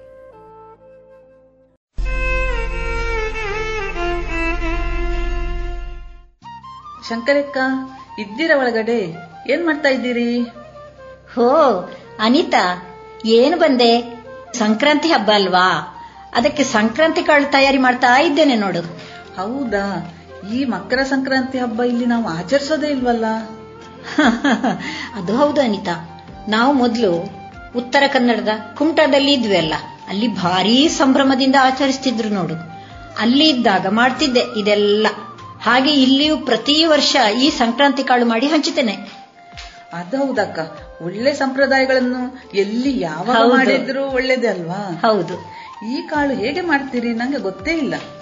ಅದು ಸ್ವಲ್ಪ ಕೀಟಿ ಪಿಟಿ ಕೆಲಸ ಹೌದು ಅನಿತಾ. ನೆಲ ಕಡೆಗೆ ಹುರಿದು ಈ ಸಿಪ್ಪೆ ತೆಗೆದು ಎರಡು ಹೋಳು ಮಾಡಬೇಕು. ಒಣ ಕೊಬ್ಬರಿ ಇದೆಯಲ್ಲ ಅದನ್ನು ಚಿಕ್ಕ ತುಂಡು ಮಾಡೋದು. ಬೆಲ್ಲವನ್ನು ಹಾಗೆ ಸಣ್ಣದಾಗಿ ಚೂರು ಮಾಡಬೇಕು. ಬಿಳಿ ಎಳ್ಳು ಚೆನ್ನಾಗಿ ಹುರಿಬೇಕು. ಇವೆಲ್ಲವನ್ನು ಸೇರಿಸೋದು. ಬೆಲ್ಲದ ಪ್ರಮಾಣ ಕಡಿಮೆ ಆದರೂ ನಡೀತದೆ. ಆದ್ರೆ ಉಳಿದೆಲ್ಲವೂ ಸಮ ಪ್ರಮಾಣ ಇರಬೇಕು.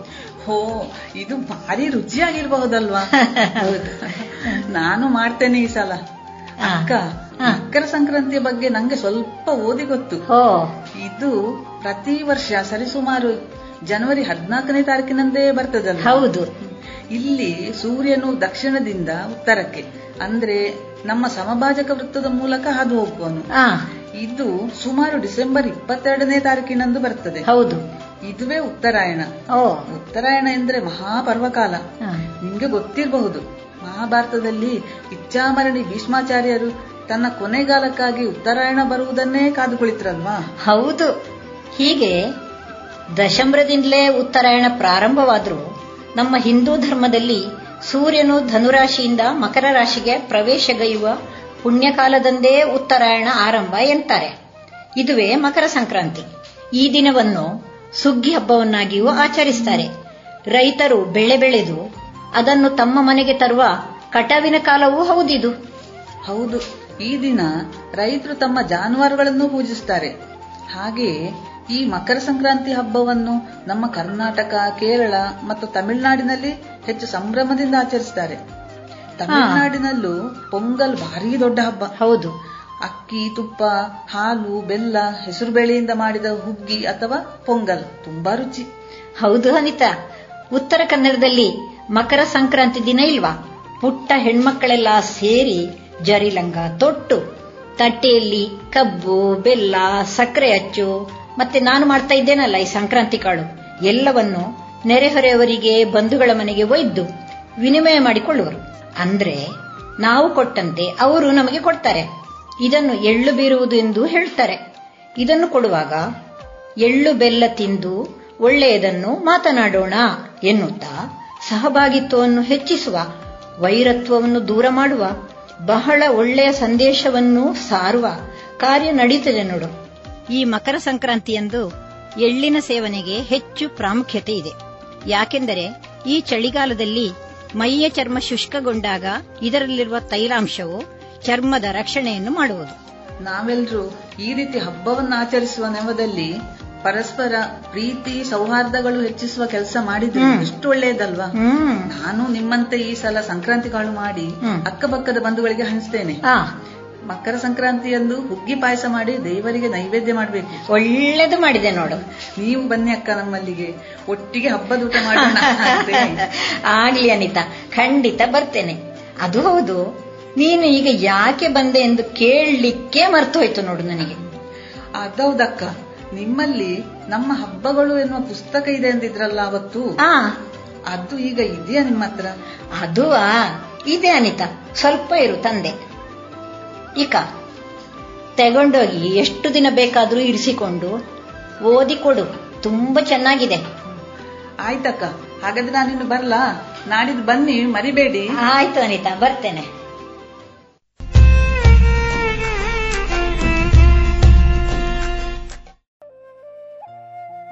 ಇನ್ನೀಗ ಶ್ರೀಮತಿ ಶಂಕರ್ ಶರ್ಮಾ ಅವರಿಂದ ಕವನವನ್ನ ಕೇಳೋಣ. ಸಂಕ್ರಾಂತಿ ಹಬ್ಬ.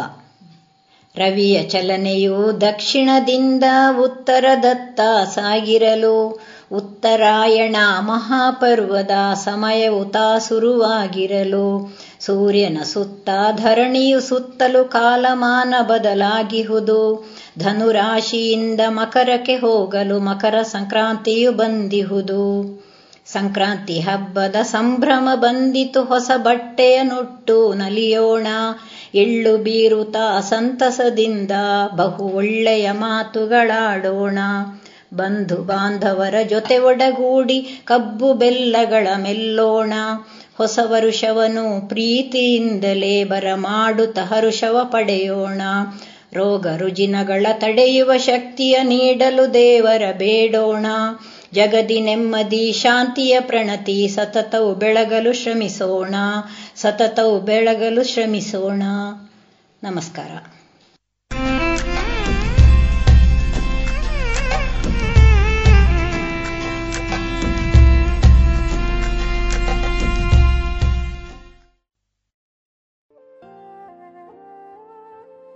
ಇದುವರೆಗೆ ಶ್ರೀಮತಿ ಶಂಕರ ಶರ್ಮಾ ಅವರಿಂದ ಕವನವನ್ನ ಕೇಳಿದಿರಿ.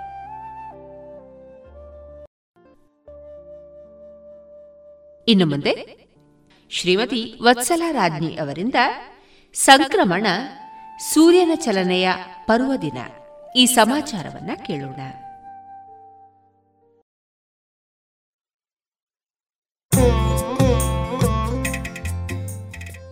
ಎಲ್ಲ ಸ್ತೋತ್ರ ಬಂಧುಗಳಿಗೆ ಮಕರ ಸಂಕ್ರಾಂತಿಯ ಶುಭಾಶಯಗಳು. ಸಂಕ್ರಾಂತಿ ಅಥವಾ ಸಂಕ್ರಮಣ ಸೂರ್ಯನ ಚಲನೆಯ ಪರ್ವದಿನ ಸೂರ್ಯ ಸ್ತೋತ್ರ ಹೀಗಿದೆ. ಉದಯೇ ಬ್ರಹ್ಮಸ್ವರೂಪಾಯಂ, ಮಧ್ಯಾಹ್ನೇತು ಮಹೇಶ್ವರ, ಅಸ್ತಮಾನೇ ಸ್ವಯಂ ವಿಷ್ಣು, ತ್ರೈಮೂರ್ತಿ ದಿವಾಕರ. ಪ್ರಪಂಚಕ್ಕೆ ಬೆಳಕು ಮತ್ತು ಶಾಖವನ್ನು ಕೊಡುವವ ಸೂರ್ಯ. ಆದ್ದರಿಂದ ಜಗತ್ತಿನಾದ್ಯಂತ ಸೂರ್ಯೋಪಾಸನೆ ಒಂದಲ್ಲ ಒಂದು ರೀತಿಯಿಂದ ನಡೆಯುತ್ತಾ ಬಂದಿದೆ. ಪವಿತ್ರವಾದ ಗಾಯತ್ರಿ, ಬುದ್ಧಿಯನ್ನು ಪ್ರಚೋದಿಸುವ ಈ ಸೂರ್ಯನಿಗೆ ಸಂಬಂಧಿಸಿದ್ದು. ಆರೋಗ್ಯಂ ಭಾಸ್ಕರಾದಿಚ್ಛೇತ್ ಎಂಬಂತೆ ಸೂರ್ಯ ಆರೋಗ್ಯದ ಅಧಿಪತಿ ದೇವತೆಯೂ ಹೌದು. ಉತ್ತಮ ಆರೋಗ್ಯಕ್ಕೆ ಸೂರ್ಯ ನಮಸ್ಕಾರ, ಆದಿತ್ಯ ಹೃದಯ ಪಾರಾಯಣ ಇವನ್ನೆಲ್ಲ ಹೇಳಲಾಗಿದೆ. ಶ್ರೀಕೃಷ್ಣನ ಮಗನಾದ ಸಾಂಬನಿಗೆ ಕುಷ್ಠರೋಗ ಬಂದಾಗ ಸೂರ್ಯನ ವಿಗ್ರಹವನ್ನು ಪೂಜಿಸಿ ತನ್ನ ರೋಗವನ್ನು ನಿವಾರಣೆ ಮಾಡಿಕೊಂಡನೆಂದು ಭವಿಷ್ಯ ಪುರಾಣ ಹೇಳುತ್ತದೆ. ಜಗತ್ತಿಗೆ ಕಣ್ಣಾದ ಇಂತಹ ಸೂರ್ಯನ ಚಲನೆಯ ಹಬ್ಬ, ಸಂಕ್ರಮಣ ಅಥವಾ ಸಂಕ್ರಾಂತಿ. ಸಂಸ್ಕೃತದಲ್ಲಿ ಕ್ರಮಣ ಎಂದರೆ ಹೆಜ್ಜೆ ಇಡುವಿಕೆ ಎಂದರ್ಥ. ಸಂಕ್ರಮಣ ಎಂದರೆ ಚೆನ್ನಾಗಿ ಹೆಜ್ಜೆ ಇಡುವಿಕೆ. ಸೂರ್ಯನು ಒಂದು ರಾಶಿಯಲ್ಲಿ ತನ್ನ ಇರುವನ್ನು ಮುಗಿಸಿ ಇನ್ನೊಂದು ರಾಶಿಗೆ ಹೆಜ್ಜೆ ಇಡುವುದೇ ಸಂಕ್ರಮಣ. ಆದ್ದರಿಂದ ಸಂಕ್ರಮಣ ಅಥವಾ ಸಂಕ್ರಾಂತಿ ಸೂರ್ಯನ ಚಲನೆಯ ಹಬ್ಬ. ವರ್ಷಕ್ಕೆ ಹನ್ನೆರಡು ಸಂಕ್ರಾಂತಿ ಅಥವಾ ಸಂಕ್ರಮಣಗಳು, ಏಕೆಂದರೆ ರಾಶಿಗಳು ಹನ್ನೆರಡು ಸೌರಮಾಸಗಳು ಹನ್ನೆರಡು. ಆದರೆ ಇವುಗಳಲ್ಲಿ ಪ್ರಮುಖವಾದವರು ಎರಡು ಮಾತ್ರ. ಸೂರ್ಯನು ಮಿಥುನ ರಾಶಿಯನ್ನು ಬಿಟ್ಟು ಕರ್ಕಾಟಕ ರಾಶಿಯನ್ನು ಪ್ರವೇಶಿಸುವ ಕರ್ಕಾಟಕ ಸಂಕ್ರಮಣ ಮತ್ತು ಧನು ರಾಶಿಯನ್ನು ಬಿಟ್ಟು ಮಕರ ರಾಶಿಯನ್ನು ಪ್ರವೇಶಿಸುವ ಮಕರ ಸಂಕ್ರಮಣ. ಇವು ಸೂರ್ಯನ ಪಯಣಕ್ಕೆ ಸಂಬಂಧಿಸಿದ ದಕ್ಷಿಣಾಯನ ಮತ್ತು ಉತ್ತರಾಯಣವನ್ನು ಸೂಚಿಸುವುದರಿಂದ ಇವೆರಡಕ್ಕೆ ಹೆಚ್ಚಿನ ಮಹತ್ವ. ಉತ್ತರಾಯಣವನ್ನು ದೇವಯಾನ ಮತ್ತು ದಕ್ಷಿಣಾಯನವನ್ನು ಪಿತ್ರಯಾಣ ಎಂದು ವೇದಗಳು ಕರೆದಿವೆ. ಉಪನಿಷತ್ತು, ಭಗವದ್ಗೀತೆ ಮತ್ತು ಮಹಾಭಾರತದಲ್ಲಿ ದೇವಯಾನದ ಪ್ರಶಂಸೆ ಇದೆ. ಆಧ್ಯಾತ್ಮಿಕ ದೃಷ್ಟಿಯಿಂದ ಈ ಉತ್ತರಾಯಣ ಮತ್ತು ದಕ್ಷಿಣಾಯನ ಮಾರ್ಗಗಳು ದೇಹದ ನಾಡಿಗಳನ್ನು ಅನುಸರಿಸಿ ಇವೆ ಎಂದು ಬ್ರಹ್ಮಸೂತ್ರಗಳು ಹೇಳುತ್ತವೆ. ಯುಗಾದಿಯು ಬೇವು ಬೆಲ್ಲದ ಹಬ್ಬವಾದರೆ ಸಂಕ್ರಾಂತಿಯು ಎಳ್ಳು ಬೆಲ್ಲದ ಹಬ್ಬ. ಅಂದು ಎಳ್ಳೆಣ್ಣೆಯನ್ನು ಮೈಗೆ ಹಚ್ಚಿಕೊಂಡು ಸ್ನಾನ, ಎಳ್ಳಿನ ದಾನ, ಎಳ್ಳಿನ ಹೋಮ, ಎಳ್ಳೆಣ್ಣೆಯ ದೀಪಗಳನ್ನು ಬೆಳಗಿಸುವುದು ಇವೆಲ್ಲಕ್ಕೂ ವಿಶೇಷ ಪ್ರಾಶಸ್ತ್ಯ. ಎಳ್ಳು ಯಾವಾಗಲೂ ಪಾಪಗಳನ್ನು ಪರಿಹರಿಸುವುದು, ದೇಹದ ಬಲ ಮತ್ತು ಪುಷ್ಟಿಗಳನ್ನು ಬೆಳೆಸುವುದು. ಆದ್ದರಿಂದ ಅದನ್ನು ಈಗ ದಾನ ಮಾಡುತ್ತಿರುವೆನು. ಇದರಿಂದ ನನಗೆ ಶಾಂತಿಯನ್ನು ಕೊಡು ಎಂಬುದು ಎಳ್ಳು ದಾನ ಮಾಡುವ ಸಂದರ್ಭದಲ್ಲಿ ಹೇಳುವ ಶ್ಲೋಕದ ಸಾರ. ಬರಿಯ ಎಳ್ಳನ್ನು ಮಾತ್ರ ಕೊಡುವುದು ಅಷ್ಟು ಪ್ರಶಸ್ತವಲ್ಲವೆಂದು ಬೆಲ್ಲವನ್ನೂ ಸೇರಿಸಲಾಗುವುದು. ಎಳ್ಳು, ಬೆಲ್ಲ ತಿಂದು ಒಳ್ಳೆಯ ಮಾತನಾಡಿ ಎಂಬುದು ಈ ಸಂದರ್ಭದ ಹಾರೈಕೆ. ಚಳಿಗಾಲದಲ್ಲಿ ನಮ್ಮ ದೇಹದಲ್ಲಿರುವ ತೈಲ ಅಥವಾ ಫ್ಯಾಟ್ ಖರ್ಚಾಗಿ ಕೊರತೆ ಏರ್ಪಡುವುದು. ಇದರ ಜೊತೆ ಶೀತ, ವಾತ ಸಂಬಂಧಿ ರೋಗಗಳು ಈ ಕಾಲದಲ್ಲಿ ಕಾಣಿಸುವ ಸಾಧ್ಯತೆಗಳಿವೆ. ಎಳ್ಳಿನ ಸೇವನೆ ಈ ಕೊರತೆಯನ್ನು ತುಂಬಿ ಈ ರೋಗಗಳನ್ನು ದೂರ ಮಾಡಬಲ್ಲದು. ಇದು ರೂಢಿಯ ವೈದ್ಯಕೀಯ ಹಿನ್ನೆಲೆ. ಹಾಗೆಯೇ ಎಣ್ಣೆಯ ಅಂಶ ಹೆಚ್ಚಾಗಿರುವ ಒಣ ಕೊಬ್ಬರಿ ನೆಲಗಡಲೆ ಬೀಜ ಇವುಗಳನ್ನು ಎಳ್ಳಿನ ಜೊತೆಗೆ ಸೇರಿಸಲಾಗುವುದು. ಬೆಲ್ಲದ ಬದಲು ಸಕ್ಕರೆ ಬರೀ ಸಕ್ಕರೆಯ ಬದಲು ಸಕ್ಕರೆಯಿಂದ ಮಾಡಿದ ವಿವಿಧ ಆಕಾರದ ಅಚ್ಚುಗಳು, ಹೀಗೆ ವೈವಿಧ್ಯಗಳೆಲ್ಲ ಅಭಿರುಚಿ ಮತ್ತು ಕಲಾವಂತಿಕೆಯ ಕುರುಗಳಾಗಿವೆ. ಇವುಗಳನ್ನು ಮನೆ ಮನೆಗೆ ಕೊಂಡೊಯ್ದು ಇಷ್ಟ ಮಿತ್ರರಿಗೆ ವಿತರಿಸುವುದು ಈ ಹಬ್ಬದ ಸಂಭ್ರಮ. ಈ ಹಬ್ಬಗಳನ್ನು ಬೇರೆ ಬೇರೆ ಪ್ರದೇಶದಲ್ಲಿ ಬೇರೆ ಬೇರೆ ರೀತಿಯಲ್ಲಿ ಆಚರಿಸುತ್ತಾರೆ. ತಮಿಳುನಾಡಿನಲ್ಲಿ ಇದು ಮೂರು ದಿನಗಳ ಪೊಂಗಲ್ ಹಬ್ಬ. ಹಿಂದಿನ ದಿನ ಭೋಗಿ ಪೊಂಗಲ್ ಮಧ್ಯದ ದಿನ ಸೂರ್ಯ ಪೊಂಗಲ್ ಮತ್ತು ಮೂರನೆಯ ದಿನ ಹಸುಗಳ ಪೊಂಗಲ್. ಈ ಸಂದರ್ಭದಲ್ಲಿ ಪೊಂಗಲನ್ನು ಬೇಯಿಸಿ ಕಬ್ಬಿನ ಜಲ್ಲೆಗಳನ್ನಿರಿಸಿ ಪೂಜೆ ಮಾಡುತ್ತಾರೆ. ಅಲ್ಲದೆ ಸೂರ್ಯನಿಗೆ ನೈವೇದ್ಯ ಮಾಡುತ್ತಾರೆ. ಹಸುಗಳಿಗೆ ವಿಧ ವಿಧವಾದ ಅಲಂಕಾರ, ಆಟಗಳ ಸ್ಪರ್ಧೆ, ವಿವಿಧ ವಿನೋದಗಳು ನಡೆಯುತ್ತವೆ. ಇವರಿಗೆ ಇದು ಬಹು ಸಂಭ್ರಮದ ಹಬ್ಬ. ಆಂಧ್ರದಲ್ಲಿಯೂ ಈ ಹಬ್ಬದ ಸಂಭ್ರಮದ ಆಚರಣೆಯುಂಟು. ಶ್ರೀರಾಮನು ರಾವಣನನ್ನು ಕೊಂದು ಸೀತೆಯನ್ನು ತಂದ ದಿನವೆಂದು ಭಾವಿಸಿ ಮನೆ ಮನೆಯ ಮುಂದೆ ಉರಿಯನ್ನು ಹಾಕಿ ರಾವಣನ ಆಕೃತಿ ದಹನ ಮಾಡುತ್ತಾರೆ. ಇದನ್ನು ಬೋಗಿಮಂಟ ಎಂದು ಕರೆಯುತ್ತಾರೆ. ಇಂದು ಸ್ವರ್ಗಸ್ಥರಾದ ಪಿತೃಗಳು ಅದೃಶ್ಯರಾಗಿ ಸ್ವರ್ಗಲೋಕದಿಂದ ತಮ್ಮ ಮನೆ ಅಂಗಳಕ್ಕೆ ಆಗಮಿಸುವರೆಂದೂ ಇವರ ನಂಬಿಕೆ. ಕೆಲವೆಡೆ ಈ ದಿನ ಹಸು, ಎಮ್ಮೆ ಮೊದಲಾದ ಜಾನುವಾರುಗಳ ಮೈಗೆ ಕೋಡಿಗೆ ಬಣ್ಣ ಬಳಿದು ದೃಷ್ಟಿದೋಷ ನಿವಾರಣೆಗಾಗಿ ಬೆಂಕಿಯ ಮೇಲೆ ಓಡಿಸುವುದೂ ಉಂಟು.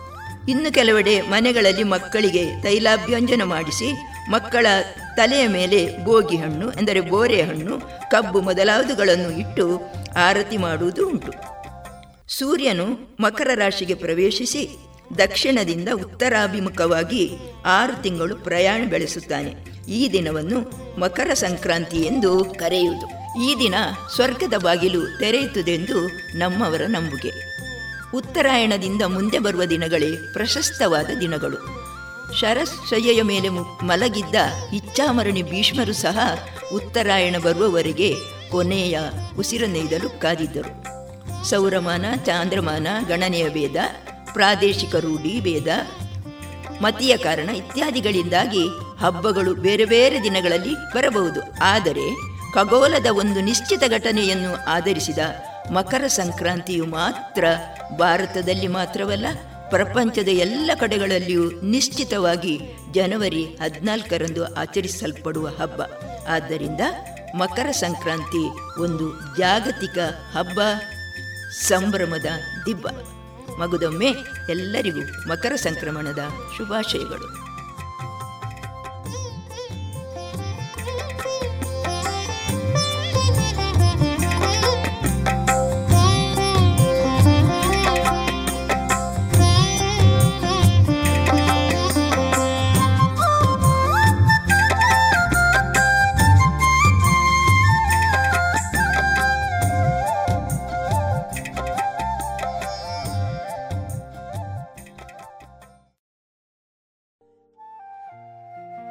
ಇದುವರೆಗೆ ಸಂಕ್ರಮಣ ಸೂರ್ಯನ ಚಲನೆಯ ಪರ್ವದಿನ ಈ ಸಮಾಚಾರವನ್ನ ತಿಳಿಸಿಕೊಟ್ಟವರು ಶ್ರೀಮತಿ ವತ್ಸಲಾ ಸುಮಧುರ ಕ್ಷಣಗಳನ್ನು ಎಂದು ಅವಿಸ್ಮರಣೀಯಗೊಳಿಸಲು ಪರಿಶುದ್ಧ ಚಿನ್ನಾಭರಣಗಳು ಮುಳಿಯಾ ನಲ್ಲಿ ಎಲ್ಲಿಯೂ ಸಿಗದಂತಹ ಅತ್ಯುನ್ನತ ಡಿಸೈನ್ಸ್ ಬೇಕಾದಷ್ಟು ಕಲೆಕ್ಷನ್ಸ್ ಸೆಲೆಕ್ಷನ್ಸ್. ಚಿನ್ನ ಬೆಳ್ಳಿ ವಜ್ರಾಭರಣಗಳ ಖರೀದಿಗೆ ಭೇಟಿ ಕೊಡಿ. ಮುಳಿಯಾ ಜುವೆಲ್ಸ್ ಪುತ್ತೂರು ಮಡಿಕೇರಿ ಗೋಣಿಕೊಪ್ಪಲು ಬೆಳ್ತಂಗಡಿ ಬೆಂಗಳೂರು. ಶುದ್ಧತೆಯನ್ನು ಮೀರಿದ ಪರಿಪೂರ್ಣತೆಯರಿಗೆ ಇನ್ನು ಮುಂದೆ ಡಾಕ್ಟರ್ ಸುಭಾಷ್ ಪಟ್ಟಾಜೆ ಅವರಿಂದ ಎಂಎಸ್ ಪೆಜತ್ತಾಯ ಅವರ ರೈತನೊಬ್ಬನ ನೆನಪುಗಳ ಈ ಕೃತಿಯ ಕುರಿತು ಪರಿಚಯವನ್ನ ಕೇಳೋಣ. ಜೀವನ ಪ್ರೀತಿಯ ಕಥನಗಳು. ಹಳ್ಳಿಗಳು ಕ್ರಮೇಣ ದುರ್ಬಲರು ಹಾಗೂ ವೃದ್ಧರು ನೆಲೆಸಿರುವ ತಾಣಗಳಾಗಿವೆ. ಯುವಜನರನ್ನು ನಿಲ್ಲಿಸಿಕೊಳ್ಳುವ ತ್ರಾಣ ಹಿರಿಯರಿಗೆ ಇಲ್ಲವಾಗಿದೆ. ಸ್ವಾತಂತ್ರ್ಯ ಬಂದ ಮೇಲೆ ರೈತ ನೋಡಿರುವುದು ಕಷ್ಟಪರಂಪರೆ ಮತ್ತು ತೀರಿಸಲಾಗದ ಸಾಲಗಳನ್ನು ಮಾತ್ರ. ಬೆಳೆ ಬಂದಾಗ ಬೆಲೆಯಿಲ್ಲ ಬೆಲೆ ಬಂದಾಗ ಬೆಳೆ ಇಲ್ಲ. ಕರ್ನಾಟಕದ ರೈತ ಸಾಲದಲ್ಲೇ ಹುಟ್ಟಿ ಸಾಲದಲ್ಲೇ ಸಾಯುತ್ತಿದ್ದಾನೆ. ತಾನೊಂದು ದಿನ ಸುಖ ಕಂಡೇನೆಂಬ ಆಸೆ ಆತನಿಗೆ ಒಂದು ಮರೀಚಿಕೆಯಾಗಿದೆ. ಭೂಮಿ ತಾಯಿಯನ್ನು ನಂಬಿ ಕೆಟ್ಟೆ ಎಂಬ ತಿಳುವಳಿಕೆ ಅವನಿಗೆ ಮನವರಿಕೆಯಾಗುತ್ತಾ ಬಂದಿದೆ. ಈಗ ಆತನು ತನ್ನ ಮಕ್ಕಳಿಗೆ ಪಟ್ಟಣ ಸೇರಬೇಡಿ ಎಂದು ಉಪದೇಶ ಕೊಡುವ ನೈತಿಕ ಸ್ಥೈರ್ಯವನ್ನು ಕಳೆದುಕೊಂಡಿದ್ದಾನೆ. ಶ್ರೀಯುತ ಎಸ್ ಎಂ ಪೆಜತ್ತಾಯರ ಬೇಸಾಯ ಬದುಕು ಎಂಬ ಲೇಖನದ ಒಂದು ಭಾಗ ಇದು.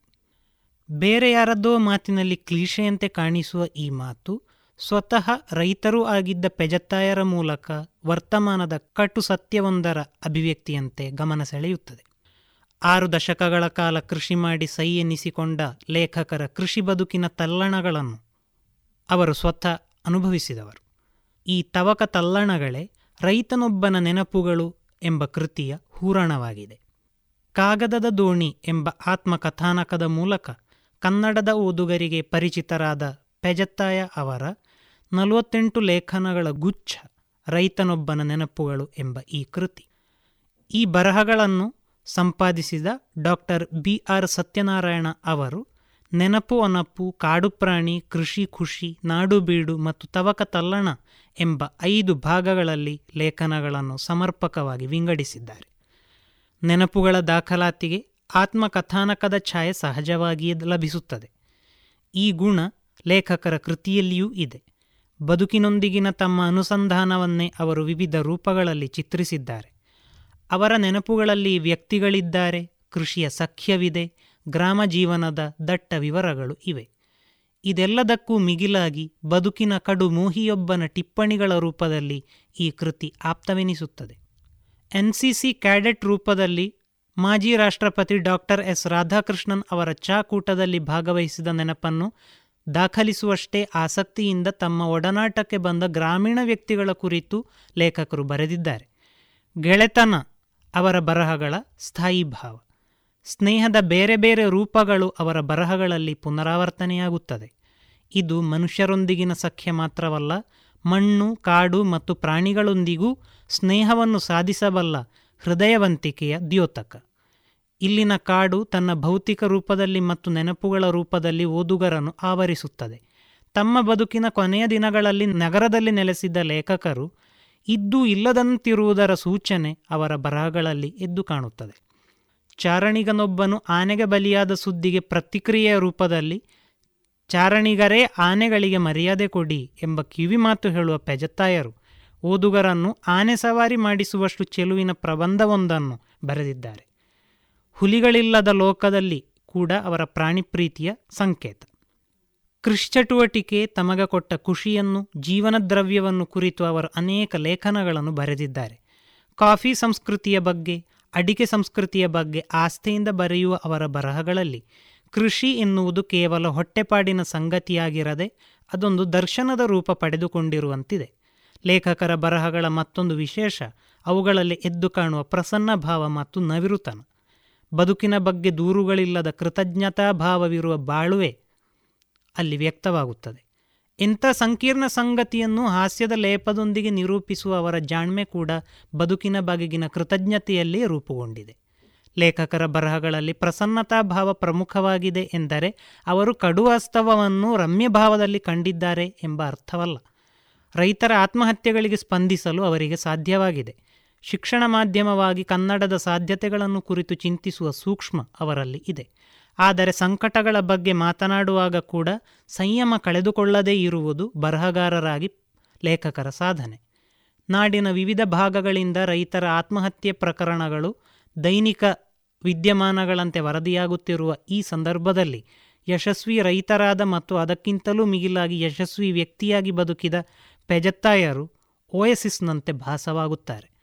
ಬೇಸಾಯ, ಗ್ರಾಮ ಭಾರತದ ಭವಿಷ್ಯ ಎನ್ನುವ ಅವರ ಬರಹ ಐವತ್ತು ವರ್ಷಗಳ ಮುಂದಿನ ಗ್ರಾಮೀಣ ಬದುಕನ್ನು ಕಲ್ಪಿಸಿಕೊಂಡಿದೆ.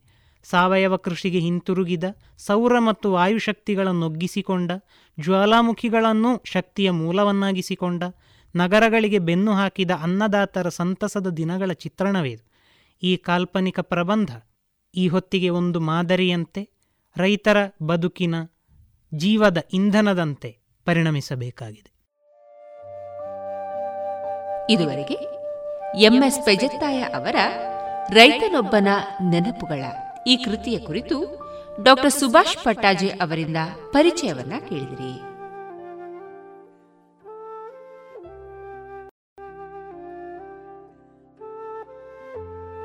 ಇನ್ನು ಮುಂದೆ ಕೇಳಿ, ಮಂಜಲ್ ಪಡ್ಪು ಸುದಾನ ವಸತಿಯುತ ಶಾಲಾ ವಿದ್ಯಾರ್ಥಿನಿ ವಿಖ್ಯಾತಿ ಬೆಜ್ಜಂಗಳ ಅವರಿಂದ ಮಕರ ಸಂಕ್ರಾಂತಿಯಲ್ಲಿ ಮಕರ ಜ್ಯೋತಿ ಅಯ್ಯಪ್ಪನ ಪುರಾಣ ಹಿನ್ನೆಲೆ.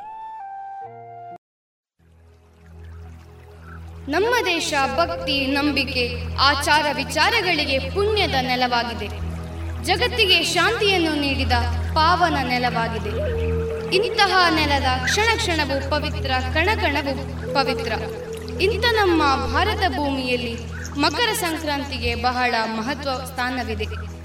ಸೂರ್ಯನು ಒಂದು ರಾಶಿಯಿಂದ ಮತ್ತೊಂದು ರಾಶಿಗೆ ಪ್ರವೇಶಿಸುವುದಕ್ಕೆ ಸಂಕ್ರಾಂತಿ ಎಂದು ಹೆಸರು. ಈ ಸಂಕ್ರಾಂತಿಯ ಕಾಲ ಪುಣ್ಯಕಾಲವಾಗಿರುತ್ತದೆ. ಬೇಸಿಗೆಯಲ್ಲಿ ಹಗಲು ಹೆಚ್ಚು, ಇರುಳು ಕಮ್ಮಿ.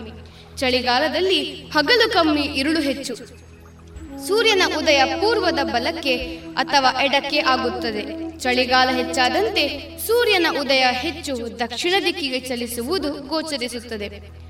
ಕೊನೆಗೆ ಒಂದು ದಿನ ದಕ್ಷಿಣದ ತುತ್ತ ತುದಿಯ ಹಂತವನ್ನು ತಲುಪಿ ಅಚಲವೆಂಬಂತೆ ಕಂಡು ಮರುದಿನದಿಂದ ಸೂರ್ಯನ ಉದಯ ಮರಳಿ ವಿರುದ್ಧ ದಿಕ್ಕಿನಲ್ಲಿ ಆಗುತ್ತಾ ಚಲಿಸುತ್ತದೆ. ಅಂದರೆ ಸೂರ್ಯ ಇನ್ನು ದಕ್ಷಿಣ ದಿಕ್ಕಿನತ್ತ ತನ್ನ ಚಲನವನ್ನು ನಿಲ್ಲಿಸಿ ಉತ್ತರಕ್ಕೆ ಚಲಿಸಲು ಪ್ರಾರಂಭಿಸುತ್ತಾನೆ. ಈ ದಿನ ಉತ್ತರಾಯಣ ದಿನ. ಈ ದಿನವನ್ನು ಸಾಂಪ್ರದಾಯಿಕವಾಗಿ ಮಕರ ಸಂಕ್ರಾಂತಿ ಎಂದು ಆಚರಿಸುತ್ತಾರೆ. ಕರ್ನಾಟಕದಲ್ಲಿ ಸಂಕ್ರಾಂತಿಗೆ ಸಂಬಂಧಪಟ್ಟ ಆಚರಣೆಗಳಲ್ಲಿ ಮುಖ್ಯವಾಗಿ ಕಂಡುಬರುವುದು ಎಳ್ಳು ಬೆಲ್ಲ ಮನೆಯಲ್ಲಿ ಎಳ್ಳು ಬೆಲ್ಲವನ್ನು ತಯಾರಿಸಿ ಸುತ್ತಲಿನ ಮನೆಗಳಿಗೆ ಎಳ್ಳು ಹಂಚುವುದು. ಸಂಕ್ರಾಂತಿಯ ಸಂಪ್ರದಾಯ. ಎಳ್ಳಿನ ಜೊತೆ ಸಕ್ಕರೆ, ಅಚ್ಚುಗಳು, ಹಣ್ಣು ಮತ್ತು ಕಬ್ಬಿನ ತುಂಡುಗಳನ್ನು ಸಹ ನೀಡುವುದುಂಟು.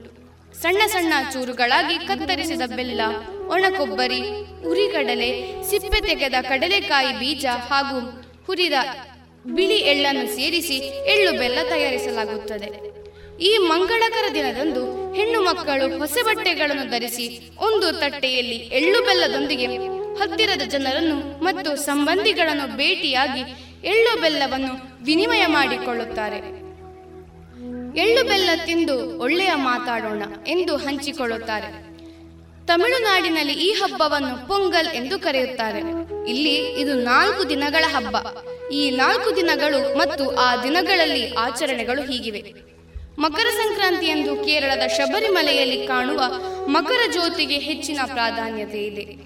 ಅಯ್ಯಪ್ಪ ವೃತ್ತಧಾರಿಗಳಾದ ಜನರು ಶಬರಿಮಲೆಗೆ ತೆರಳಿ ತಮ್ಮ ಸ್ವಾಮಿಯ ಪಾದಕ್ಕೆರಗಿ ಮಕರ ಜ್ಯೋತಿಯ ದರ್ಶನವನ್ನು ಪಡೆದರೆ ಜನ್ಮ ಸಾರ್ಥಕವಾಗುವುದೆಂಬ ನಂಬಿಕೆಯಿಂದಾಗಿ ಲಕ್ಷೋಪಲಕ್ಷ ಜನರು ಈ ಜ್ಯೋತಿಯ ದರ್ಶನಕ್ಕಾಗಿ ವರ್ಷಂಪ್ರತಿ ಶಬರಿಮಲೆ ಸನ್ನಿಧಾನಕ್ಕಾಗಮಿಸುತ್ತಾರೆ.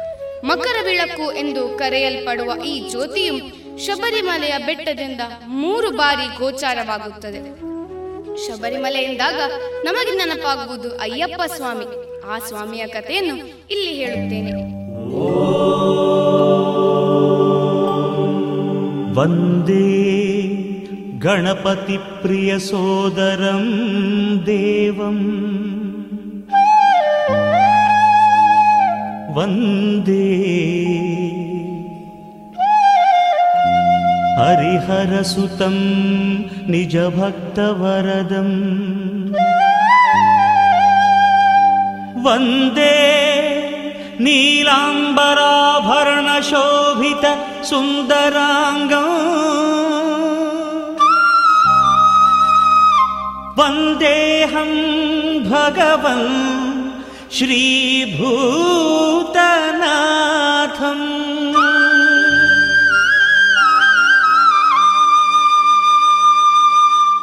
स्वामी दिन्तकतों दिन्तक स्वामी दिन्तकतो स्वामी दिन्तकतों दिन्तक स्वामी दिन्तकतो स्वामी दिन्तकतों दिन्तक स्वामी दिन्तकतो स्वामी दिन्तकतों दिन्तक स्वामी दिन्तकतो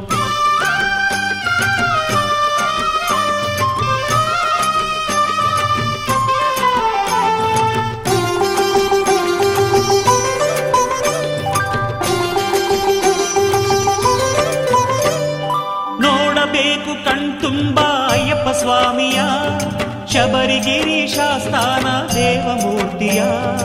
ಹಾಡಬೇಕು ಬಾಯಿ ತುಂಬ ಮಣಿಕಂಠ ನಾಮವ ಕೇಳಬೇಕು ಆ ಸ್ವಾಮಿಯ ದಿವ್ಯ ಕೀರ್ತಿಯ. ನೋಡಬೇಕು ಕಣ್ತುಂಬ ಅಯ್ಯಪ್ಪ ಸ್ವಾಮಿಯ, ಶಬರಿಗಿರಿ ಶಾಸ್ತಾನ ದೇವಮೂರ್ತಿಯ. ಹಾಡಬೇಕು, ಬಾಯಿ ತುಂಬ ನಾಮವ. ಕೇಳಬೇಕು ಆ ಸ್ವಾಮಿಯ ದಿವ್ಯ ಕೀರ್ತಿಯ. ಮಧುರೈ ತಿರುನೆಲ್ವೇಲಿ ಮತ್ತು ರಾಮನಾಥಪುರವನ್ನು ವ್ಯಾಪಿಸಿಕೊಂಡಿದ್ದ ಪಾಂಡ್ಯ ಸಾಮ್ರಾಜ್ಯದ ಆಡಳಿತಗಾರ ತಿರುಮಲ ನಾಯಕರಿಂದ ಉಚ್ಚಾಟನೆಗೊಂಡ ಪಾಂಡ್ಯ ರಾಜವಂಶ.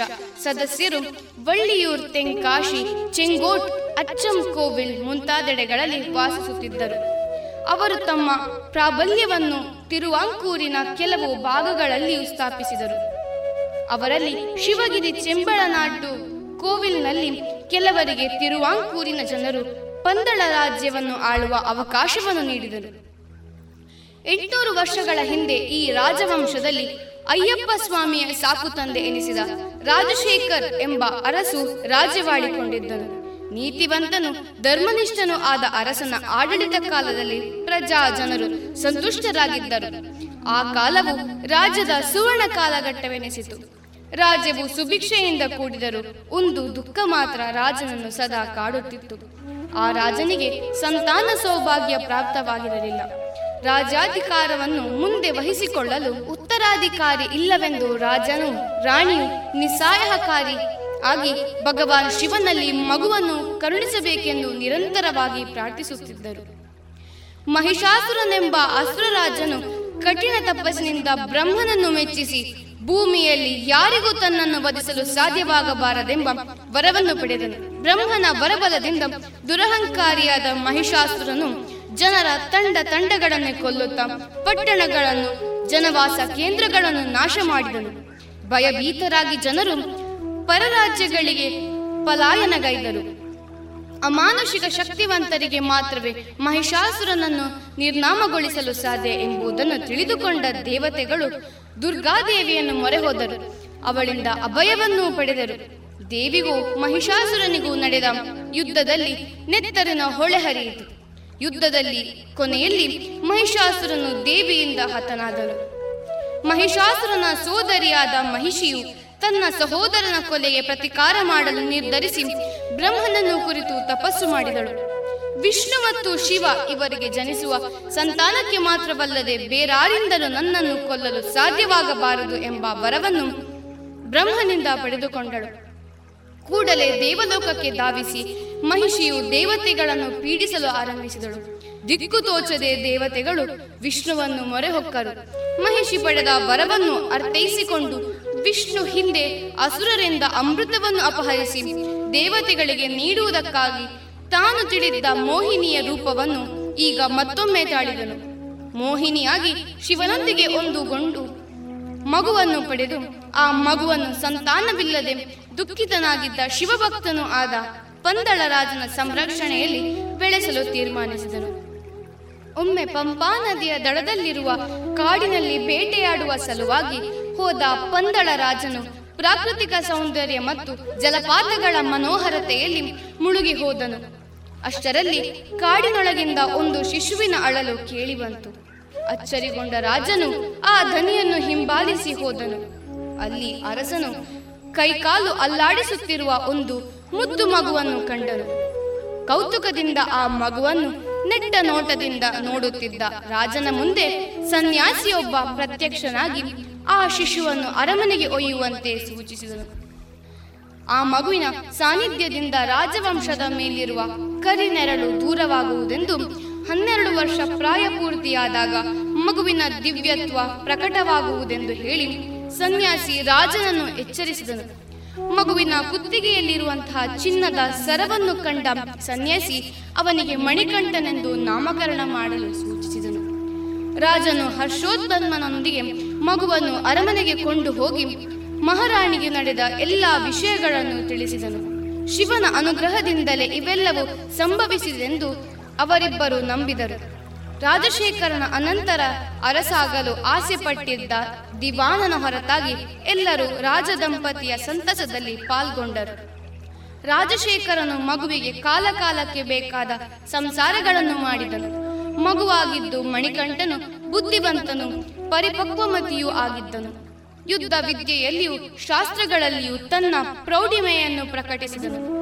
ಮಣಿಕಂಠನು ತನ್ನ ಬುದ್ಧಿಶಕ್ತಿಯಿಂದಲೂ ಅಮಾನುಷಿಕ ಪ್ರತಿಭೆಯಿಂದಲೂ ಗುರುವನ್ನು ಚಕಿತಗೊಳಿಸಿದನು. ಪಂದಳ ರಾಜ್ಯದಲ್ಲಿ ಸುಖ, ಶಾಂತಿ, ಸಂಪತ್ತು ತುಂಬಿ ತುಳುಕಿತು. ಮಣಿಕಂಠನದ್ದು ಕೇವಲ ನಶ್ವರವಾದ ಮನುಷ್ಯ ಜನ್ಮ ಅಲ್ಲವೆಂದು ಅವನಲ್ಲಿ ದೈವಿಕ ಚೈತನ್ಯ ತುಂಬಿದೆ ಎಂದು ಆತನ ಗುರು ತೀರ್ಮಾನಿಸಿದನು. ಕಲಿಕೆ ಪೂರ್ತಿಗೊಳಿಸಿದ ಮಣಿಕಂಠನು ಯಥೋಚಿತ ಗುರುದಕ್ಷಿಣೆ ಕೊಡಲು ಮತ್ತು ಗುರುವಿನ ಅನುಗ್ರಹ ಪಡೆಯಲು ಹೊರಟನು. ಅಮಾನುಷಿಕ ಪ್ರಭಾವವಿರುವ ಹಾಗೂ ದಿವ್ಯ ಶಕ್ತಿ ಸಂಪನ್ನನಾದನ ರಾಜಕುಮಾರನೆಂದು ತಿಳಿದ ಗುರು ತನ್ನ ಆಶೀರ್ವಾದವನ್ನು ಅಪೇಕ್ಷಿಸಿ ಬಂದ ಮಣಿಕಂಠನಿಗೆ ಹೇಳಿದನು. ಕುರುಡನು ಕಿವಿಡವು ಆದ ನನ್ನ ಮಗುವಿಗೆ ದೃಷ್ಟಿಯನ್ನು, ಮಾತನಾಡುವ ಶಕ್ತಿಯನ್ನು ನೀಡಿ ಅನುಗ್ರಹಿಸು. ಈ ವಿಜ್ಞಾಪನೆಯನ್ನು ಮನ್ನಿಸಿದ ಮಣಿಕಂಠನು ಗುರುಪುತ್ರನ ಶಿರಸ್ಸಿನ ಮೇಲೆ ಕೈಯಿಟ್ಟನು. ಕೂಡಲೇ ಅವನಿಗೆ ದೃಷ್ಟಿ ಮತ್ತು ಮಾತನಾಡುವ ಸಾಮರ್ಥ್ಯ ಪ್ರಾಪ್ತವಾದುದು.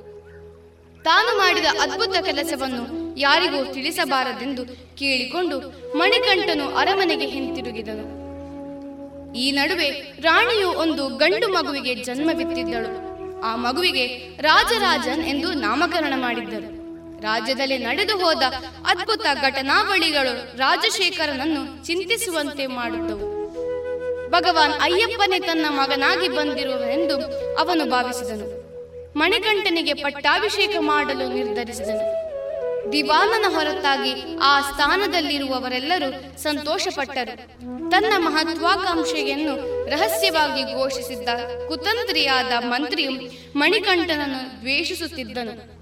ಅವನು ಈ ದೈವಿಕ ಅವತಾರವನ್ನು ನಿರ್ನಾಮಗೊಳಿಸಲು ಕಟಿಬದ್ಧನಾದನು. ವಿಷಪ್ರಾಶನವೇ ಮೊದಲಾದ ಹಲವಾರು ತಂತ್ರಗಳನ್ನು ಕೈಗೊಂಡನು ಮಣಿಕಂಠನಿಗಾದ ಚಿಕ್ಕ ಚಿಕ್ಕ ತೊಂದರೆಗಳನ್ನು ಭಗವಾನ್ ಶಿವನೇ ದೂರಕ್ಕೇರಿಸಿದನು.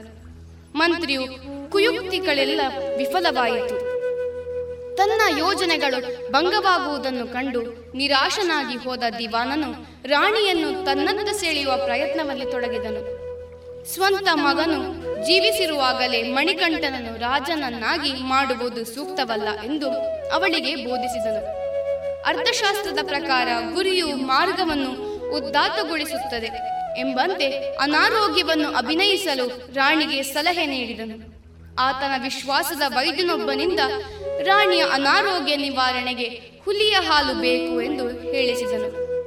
ಹುಲಿಯ ಹಾಲನ್ನು ಹುಡುಕಲು ಹೊರಟ ಮಣಿಕಂಠನನ್ನು ನರಭಕ್ಷರಿಗೆ ಆಹಾರವನ್ನಾಗಿಸುವುದು ಅವನ ಉದ್ದೇಶ. ಜವಾಬ್ದಾರಿ ನೆರವೇರಿಸಲು ಸಾಧ್ಯವಾಗದೆ ಪರಾಜಿತನಾಗಿ ಮಣಿಕಂಠನು ಹಿಂತಿರುಗಿ ಬಂದಲ್ಲಿ ಸಹಜವಾಗಿ ಆತನ ಮೇಲಿರುವ ರಾಜನ ಪ್ರೀತಿ ಕಡಿಮೆಯಾಗುವುದು ಎಂದು ರಾಣಿಗೆ ಹೇಳಿದನು. ಪುತ್ರ ಸ್ನೇಹದಿಂದ ಕುರುಡಿಯಾದ ರಾಣಿ ದಿವಾನನ ಮಾತುಗಳನ್ನು ನಂಬಿದಳು. ಆತನು ಸೂಚಿಸಿದಂತೆ ಸಹಿಸಲು ಅಸಾಧ್ಯವೆನಿಸಿದ ತಲೆನೋವಿನಿಂದ ಬಳಲುತ್ತಿರುವಾಗ ರಾಜನನ್ನು ನಂಬಿಸಿದಳು. ಭ್ರಮೆಗೊಳಗಾದ ರಾಜನು ಅರಮನೆಯ ವೈದ್ಯನನ್ನು ಕರೆಸಿದನು. ಎಷ್ಟು ಕಷ್ಟಪಟ್ಟರೂ ರಾಣಿಯ ಕಾಯಿಲೆ ಯಾವುದೆಂದು ತಿಳಿದುಕೊಳ್ಳಲು ಅರಮನೆಯ ವೈದ್ಯನಿಂದ ಸಾಧ್ಯವಾಗಲಿಲ್ಲ. ಈ ಸಂದರ್ಭವನ್ನು ಉಪಯೋಗಿಸಿಕೊಳ್ಳುವ ಸಲುವಾಗಿ ದಿವಾನನು ತಾನು ಏರ್ಪಾಡು ಮಾಡಿದ ವೈದ್ಯನನ್ನು ಕರೆಸಿದನು. ರಾಣಿಯನ್ನು ಪರೀಕ್ಷಿಸಿದಂತೆ ನಟಿಸಿ ಆ ವೈದ್ಯನು ಹುಲಿಯ ಹಾಲಿನಿಂದ ಮಾತ್ರವೇ ರಾಣಿಯ ರೋಗ ಶಮನಗೊಳ್ಳುವುದೆಂದು ಸೂಚಿಸಿದನು. ರಾಣಿಯು ಕಾಯಿಲೆಯನ್ನು ಗುಣಪಡಿಸಿದವರಿಗೆ ಅರ್ಧ ರಾಜ್ಯವನ್ನೇ ಕೊಡುವುದು ರಾಜನು ಡಂಗುರ ಸಾರಿಸಿದನು. ಹುಲಿಯ ಹಾಲು ಸಂಗ್ರಹಿಸುವ ಸಲುವಾಗಿ ಕಾಡಿಗೆ ಹೋದ ಸೈನಿಕರು ಬರಿಗೈಯಲ್ಲಿ ಹಿಂತಿರುಗಿದರು. ಮಣಿಕಂಠನು ಹುಲಿಯ ಹಾಲು ತರುವ ಸಲುವಾಗಿ ಹೊರಡಲು ಸಿದ್ಧನಾದರೂ ಆತನ ಕಿರುಹರಯವನ್ನು ಮತ್ತು ಮುಂದೆ ನಡೆಯಲಿರುವ ಆತನ ಕಿರೀಟ ಧಾರಣೆಯನ್ನು ಎತ್ತಿ ತೋರಿಸಿದ ರಾಜಶೇಖರನು ಅವನಿಗೆ ಒಪ್ಪಿಗೆ ನೀಡಲಿಲ್ಲ. ಕುಟುಂಬಕ್ಕಾಗಿ ಒಂದು ಉಪಕಾರವನ್ನು ಮಾಡಲು ತನಗೆ ಒಪ್ಪಿಗೆಯನ್ನು ನೀಡಬೇಕೆಂದು ಮಣಿಕಂಠನು ತಂದೆಯನ್ನು ಒತ್ತಾಯಿಸಿದನು.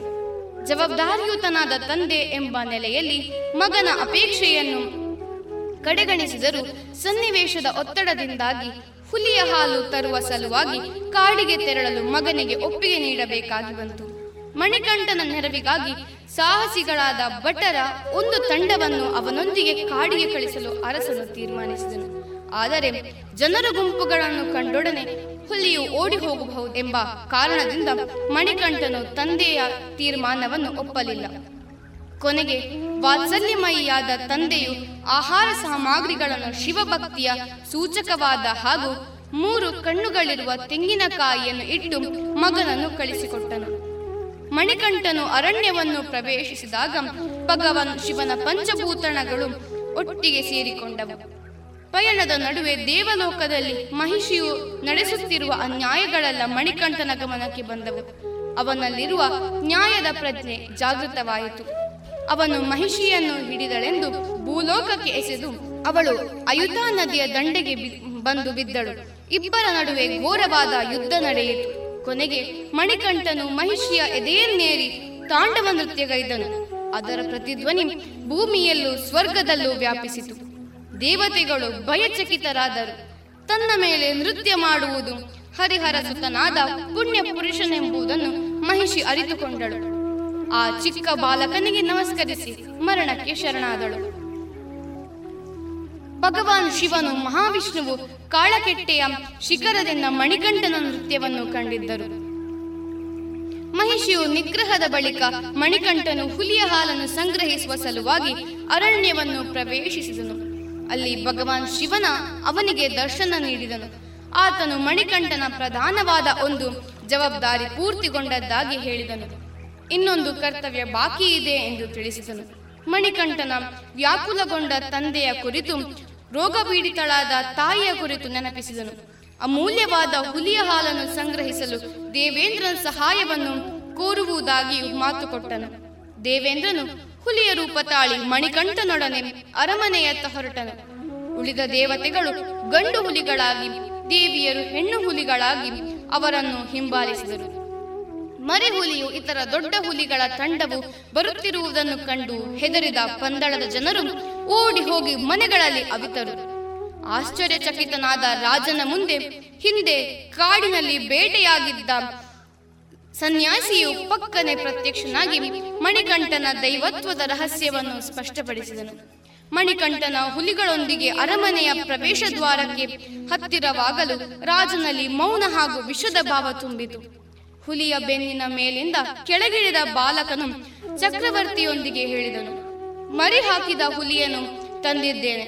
ಇನ್ನು ಆದಷ್ಟು ಬೇಗನೆ ಹಾಲು ಸಂಗ್ರಹಿಸಿ ತಾಯಿಯ ಅದ್ಭುತ ರೋಗವನ್ನು ದೂರಕ್ಕಿರಿಸುವ ರಾಜನು ಹೆಚ್ಚು ಹೊತ್ತು ತಡೆಯಲಾರದೆ ಬಾಲಕನ ಪಾದಗಳಿಗೆ ಬಿದ್ದು ಕ್ಷಮೆ ಯಾಚಿಸಿದನು ಕೊನೆಗೆ ರಾಣಿಯ ಕಪಟ ನಾಟಕದ ರಹಸ್ಯ ಬಯಲಾದ ಆ ನಿಮಿಷದಲ್ಲಿ ಮಣಿಕಂಠನು ಅರಣ್ಯದತ್ತ ತೆರಳಿದನು. ಕಾಡಿನಿಂದ ಹಿಂತಿರುಗಿ ಬರುವಾಗ ಅವನಿಗೆ ಹನ್ನೆರಡು ವರ್ಷ ಪ್ರಾಯವಾಗಿತ್ತು. ತನ್ನ ಮಗನು ನಾಡನ್ನು ಬಿಟ್ಟು ಕಾಡಿಗೆ ತೆರಳು ಕಾರಣವಾದ ದಿವಾನನನ್ನು ದಂಡಿಸಬೇಕೆಂದು ಅರಸನು ತೀರ್ಮಾನಿಸಿದನು.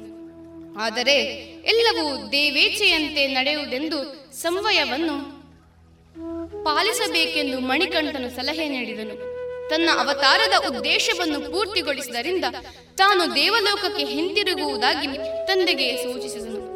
ತನ್ನಲ್ಲಿ ತೋರಿದ ಭಕ್ತಿ ವಿಶ್ವಾಸಗಳ ಬಗ್ಗೆ ತಾನು ಸಂತುಷ್ಟನೆಂದು ಅದಕ್ಕಿರುವ ಪ್ರತಿಫಲವೆಂದ ವಿಶ್ವಾಸಗಳ ಬಗ್ಗೆ ತಾನು ಸಂತುಷ್ಟನೆಂದು ಅದಕ್ಕಿರುವ ಪ್ರತಿಫಲವೆಂಬ ನೆಲೆಯಲ್ಲಿ ರಾಜನಿಗೆ ಆತನು ಬಯಸಿದ ಒಂದು ವರವನ್ನು ಈಯಲು ಸಿದ್ಧನಾಗಿರುವುದಾಗಿಯೂ ತಿಳಿಸಿದನು.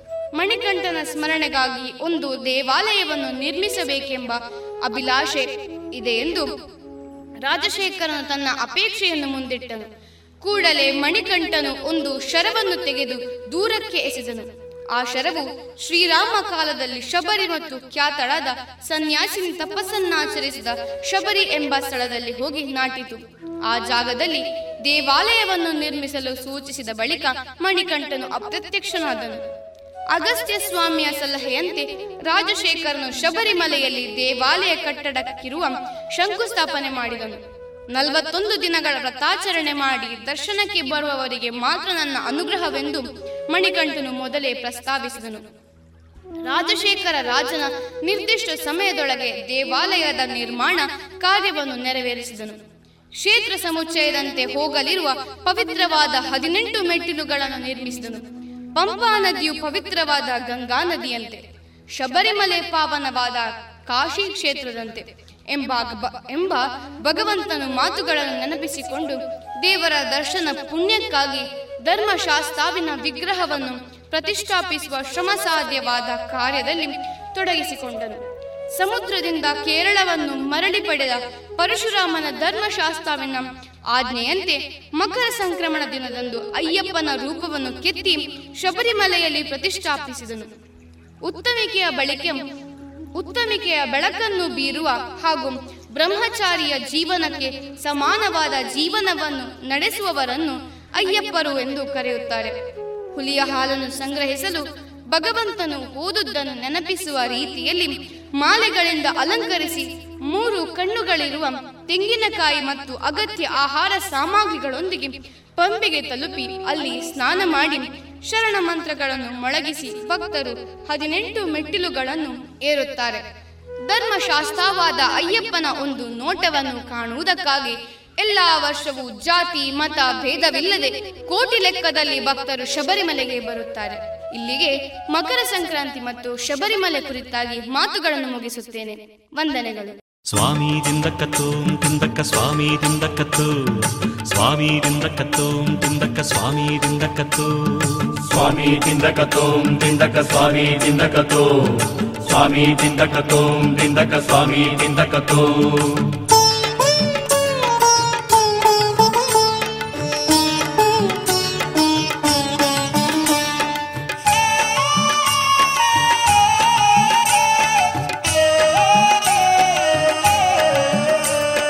ಎರುಮೇಲಿ ತಪ್ಪಲಲ್ಲಿ ಹಾಡಿ ಕುಣೀರಿ ಅಯ್ಯಪ್ಪ ಸ್ವಾಮಿಯ ನಾಮ ನುಡಿಯಿರಿ. ಹೊತ್ತು ತಂದ ಕಟ್ಟು ಇಳಿಸಿ ಕುಣಿದು ಜಿಗೀರಿ. ಹರಿಹರರ ಪುತ್ರನನ್ನು ಸ್ಮರಿಸಿ ನಲೀರಿ. ಎರುಮೇಲಿ ತಪ್ಪಲಲ್ಲಿ ಹಾಡಿ ಕುಣೀರಿ ಅಯ್ಯಪ್ಪ ಸ್ವಾಮಿಯ ನಾಮ ನುಡಿಯಿರಿ. ಹೊತ್ತು ತಂದ ಕಟ್ಟು ಇಳಿಸಿ ಕುಣಿದು ಜಿಗೀರಿ. ಹರಿಹರರ ಪುತ್ರನನ್ನು ಸ್ಮರಿಸಿ ನಲೀರಿ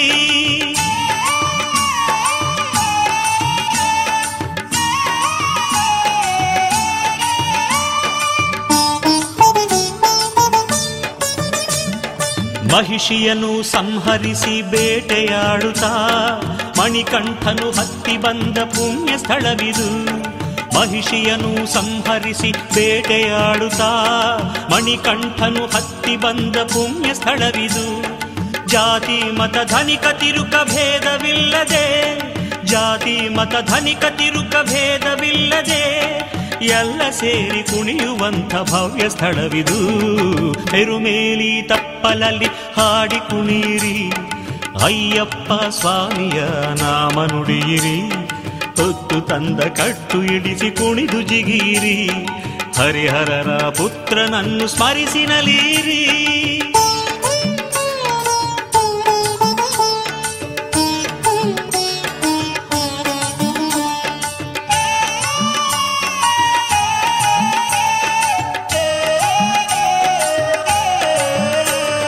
ಸ್ವಾಮಿ ಭಕ್ತವಾವರನ ನೆನಪು ಇಲ್ಲಿದೆ. ಐಕ್ಯತೆಯ ಭಾವ ತೋರು ಚಿಹ್ನೆಯಾಗಿದೆ. ಸ್ವಾಮಿ ಭಕ್ತ ಭಾವರನ ನೆನಪು ಇಲ್ಲಿದೆ. ಐಕ್ಯತೆಯ ಭಾವ ತೋರು ಚಿಹ್ನೆಯಾಗಿದೆ. ಸ್ನೇಹ ಭಾವ, ಭಕ್ತಿ ಭಾವ ಇಲ್ಲಿ ಬೆರೆತಿದೆ. ಸ್ನೇಹ ಭಾವ, ಭಕ್ತಿ ಭಾವ ಇಲ್ಲಿ ಬೆರೆತಿದೆ.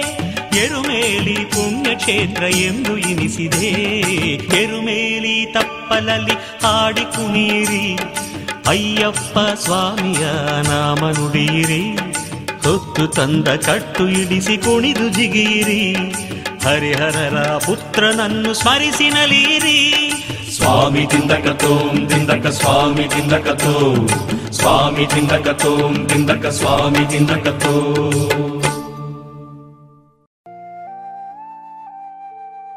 ಇದುವರೆಗೆ ಕುಮಾರಿ ವಿಖ್ಯಾತಿ ಬೆಜ್ಜಂಗಳ ಅವರಿಂದ ಮಕರ ಸಂಕ್ರಾಂತಿಯಲ್ಲಿ ಮಕರ ಜ್ಯೋತಿ ಅಯ್ಯಪ್ಪನ ಪುರಾಣ ಹಿನ್ನೆಲೆಯನ್ನ ಕೇಳಿದಿರಿ.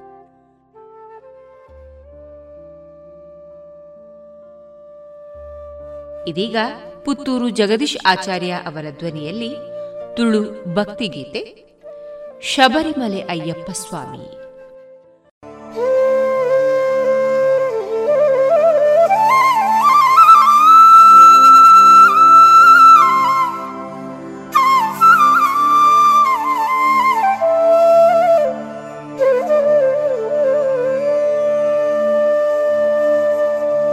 लोकवीरं महापूज्यम्। सर्वरक्षाकरं विभुम्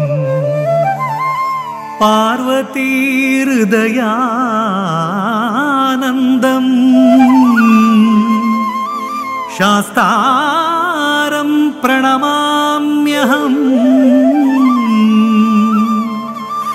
शास्तारं प्रणमाम्यहम् स्वामी शरणमय्यप्पा। ॐ स्वामी शरणमय्यप्पा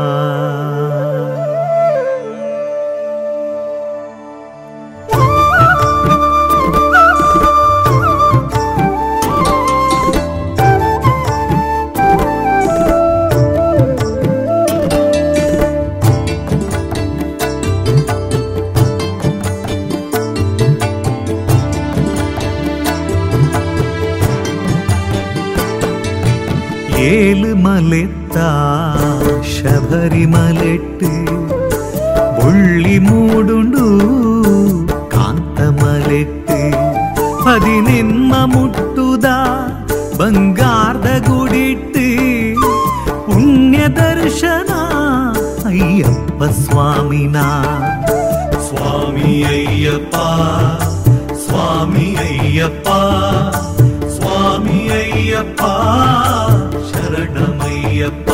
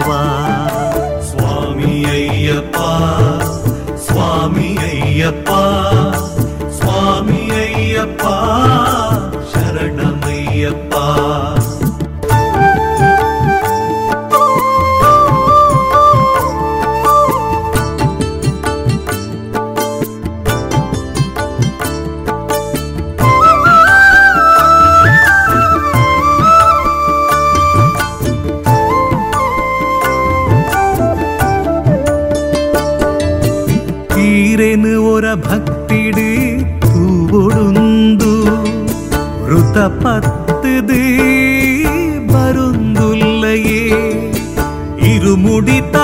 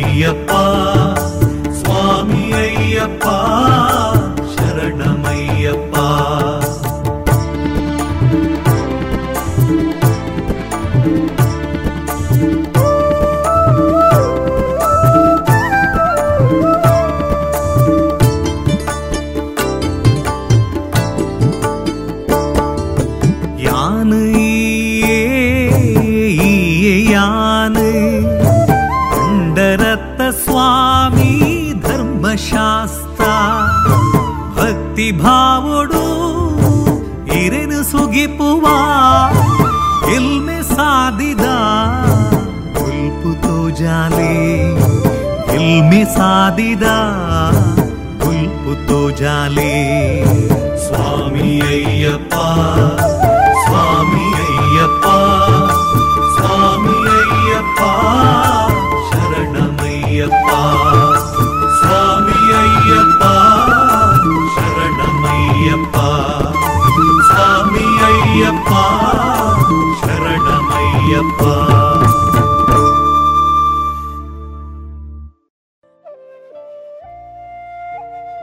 ಇದುವರೆಗೆ ಪುತ್ತೂರು ಜಗದೀಶ್ ಆಚಾರ್ಯ ಅವರ ಧ್ವನಿಯಲ್ಲಿ ತುಳು ಭಕ್ತಿಗೀತೆಯನ್ನ ಕೇಳಿದರೆ.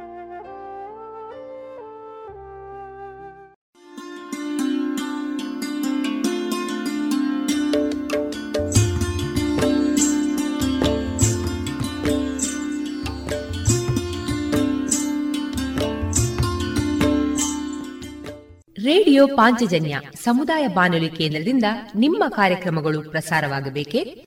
ಹಾಗಿದ್ದರೆ ನಮ್ಮನ್ನು ಸಂಪರ್ಕಿಸಿ. ನಮ್ಮ ದೂರವಾಣಿ ಸಂಖ್ಯೆ ಸೊನ್ನೆ ಎಂಟು ಎರಡು ಐದು ಒಂದು, ಎರಡು ಒಂಬತ್ತು ಎಂಟು ನಾಲ್ಕು ಒಂಬತ್ತು ಒಂಬತ್ತು.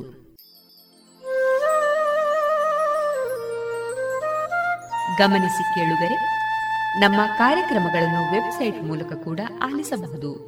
ನಮ್ಮ ವೆಬ್ಸೈಟ್ ವಿಳಾಸ W W W radio Panchajanya dot com.